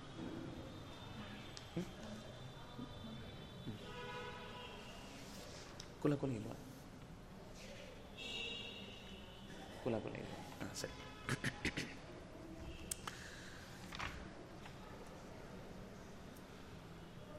ಅವರ ಇಡೀ ಜೀವಮಾನದಲ್ಲಿ ಬೇರೆ ಬೇರೆ ಥರದ ಕಷ್ಟಗಳನ್ನು ಅನುಭವಿಸಿದ್ದು ಅವರ ಪದ್ಯಗಳಲ್ಲಿ ಕಾಣುತ್ತೆ ತುಂಬ ಕಡೆ. ಅವಮಾನಗಳಾಗ್ತವೆ. ಆದರೆ ಅದು ಯಾವುದನ್ನು ಅವರು ನನಗಾಯಿತು ಅವಮಾನ ಅಂತ ಅಂದ್ಕೊಳ್ಳೇ ಇಲ್ಲ. ಇದು ಅವರ ದೊಡ್ಡತನ. ನಮಗೂ ಬದುಕಿನಲ್ಲಿ ಆ ಮಾಗುವ ಪರಿಸ್ಥಿತಿ ಬರಬೇಕು ಅಂದರೆ ಕಷ್ಟ ಬರಲೇಬೇಕು. ಕಷ್ಟ ಬರದೇ ಇದ್ದರೆ ಮಾಗುವುದೇ ಇಲ್ಲ.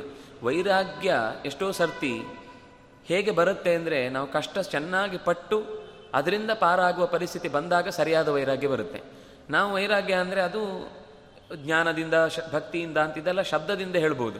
ಆದರೆ ನಿಜವಾಗಿ ಅವನು ಎಂಥ ಕಷ್ಟದಲ್ಲಿ ಇದ್ದಾಗಲೂ ಭಗವಂತ ಮರೆಯದಂತೆ ಎಚ್ಚರ ಬರಬೇಕು ಅನ್ನೋದು ಸತ್ಯ.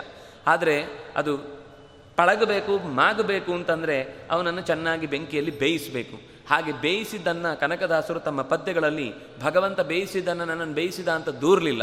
ನಾನು ಪಕ್ವಗೊಂಡಿದ್ದೇನೆ, ಈಗ ಭಗವಂತನನ್ನು ಕಾಣ್ತಾ ಇದ್ದೇನೆ, ಇದು ನನ್ನ ಬದುಕಿಗೆ ಸಿಕ್ಕಿದ ಭಾಗ್ಯ ಅಂತ ಭಾವಿಸುವ ಅನೇಕ ಪದ್ಯಗಳನ್ನು ನೋಡುತ್ತೇವೆ. ಹಾಗೆಯೇ ಕೊನೆಗೆ ಭಗವಂತನ ಚಿಂತನೆಯನ್ನು ಮಂಗಳದ ಪದ್ಯದ ಮೂಲಕ ಮಾಡ್ತಾ ಹತ್ತು ರೂಪಗಳನ್ನು ಚಿಂತಿಸಿದ ಬಗೆಯನ್ನು ಈ ಪದ್ಯದಲ್ಲಿ ನಾವು ನೋಡೋಣ.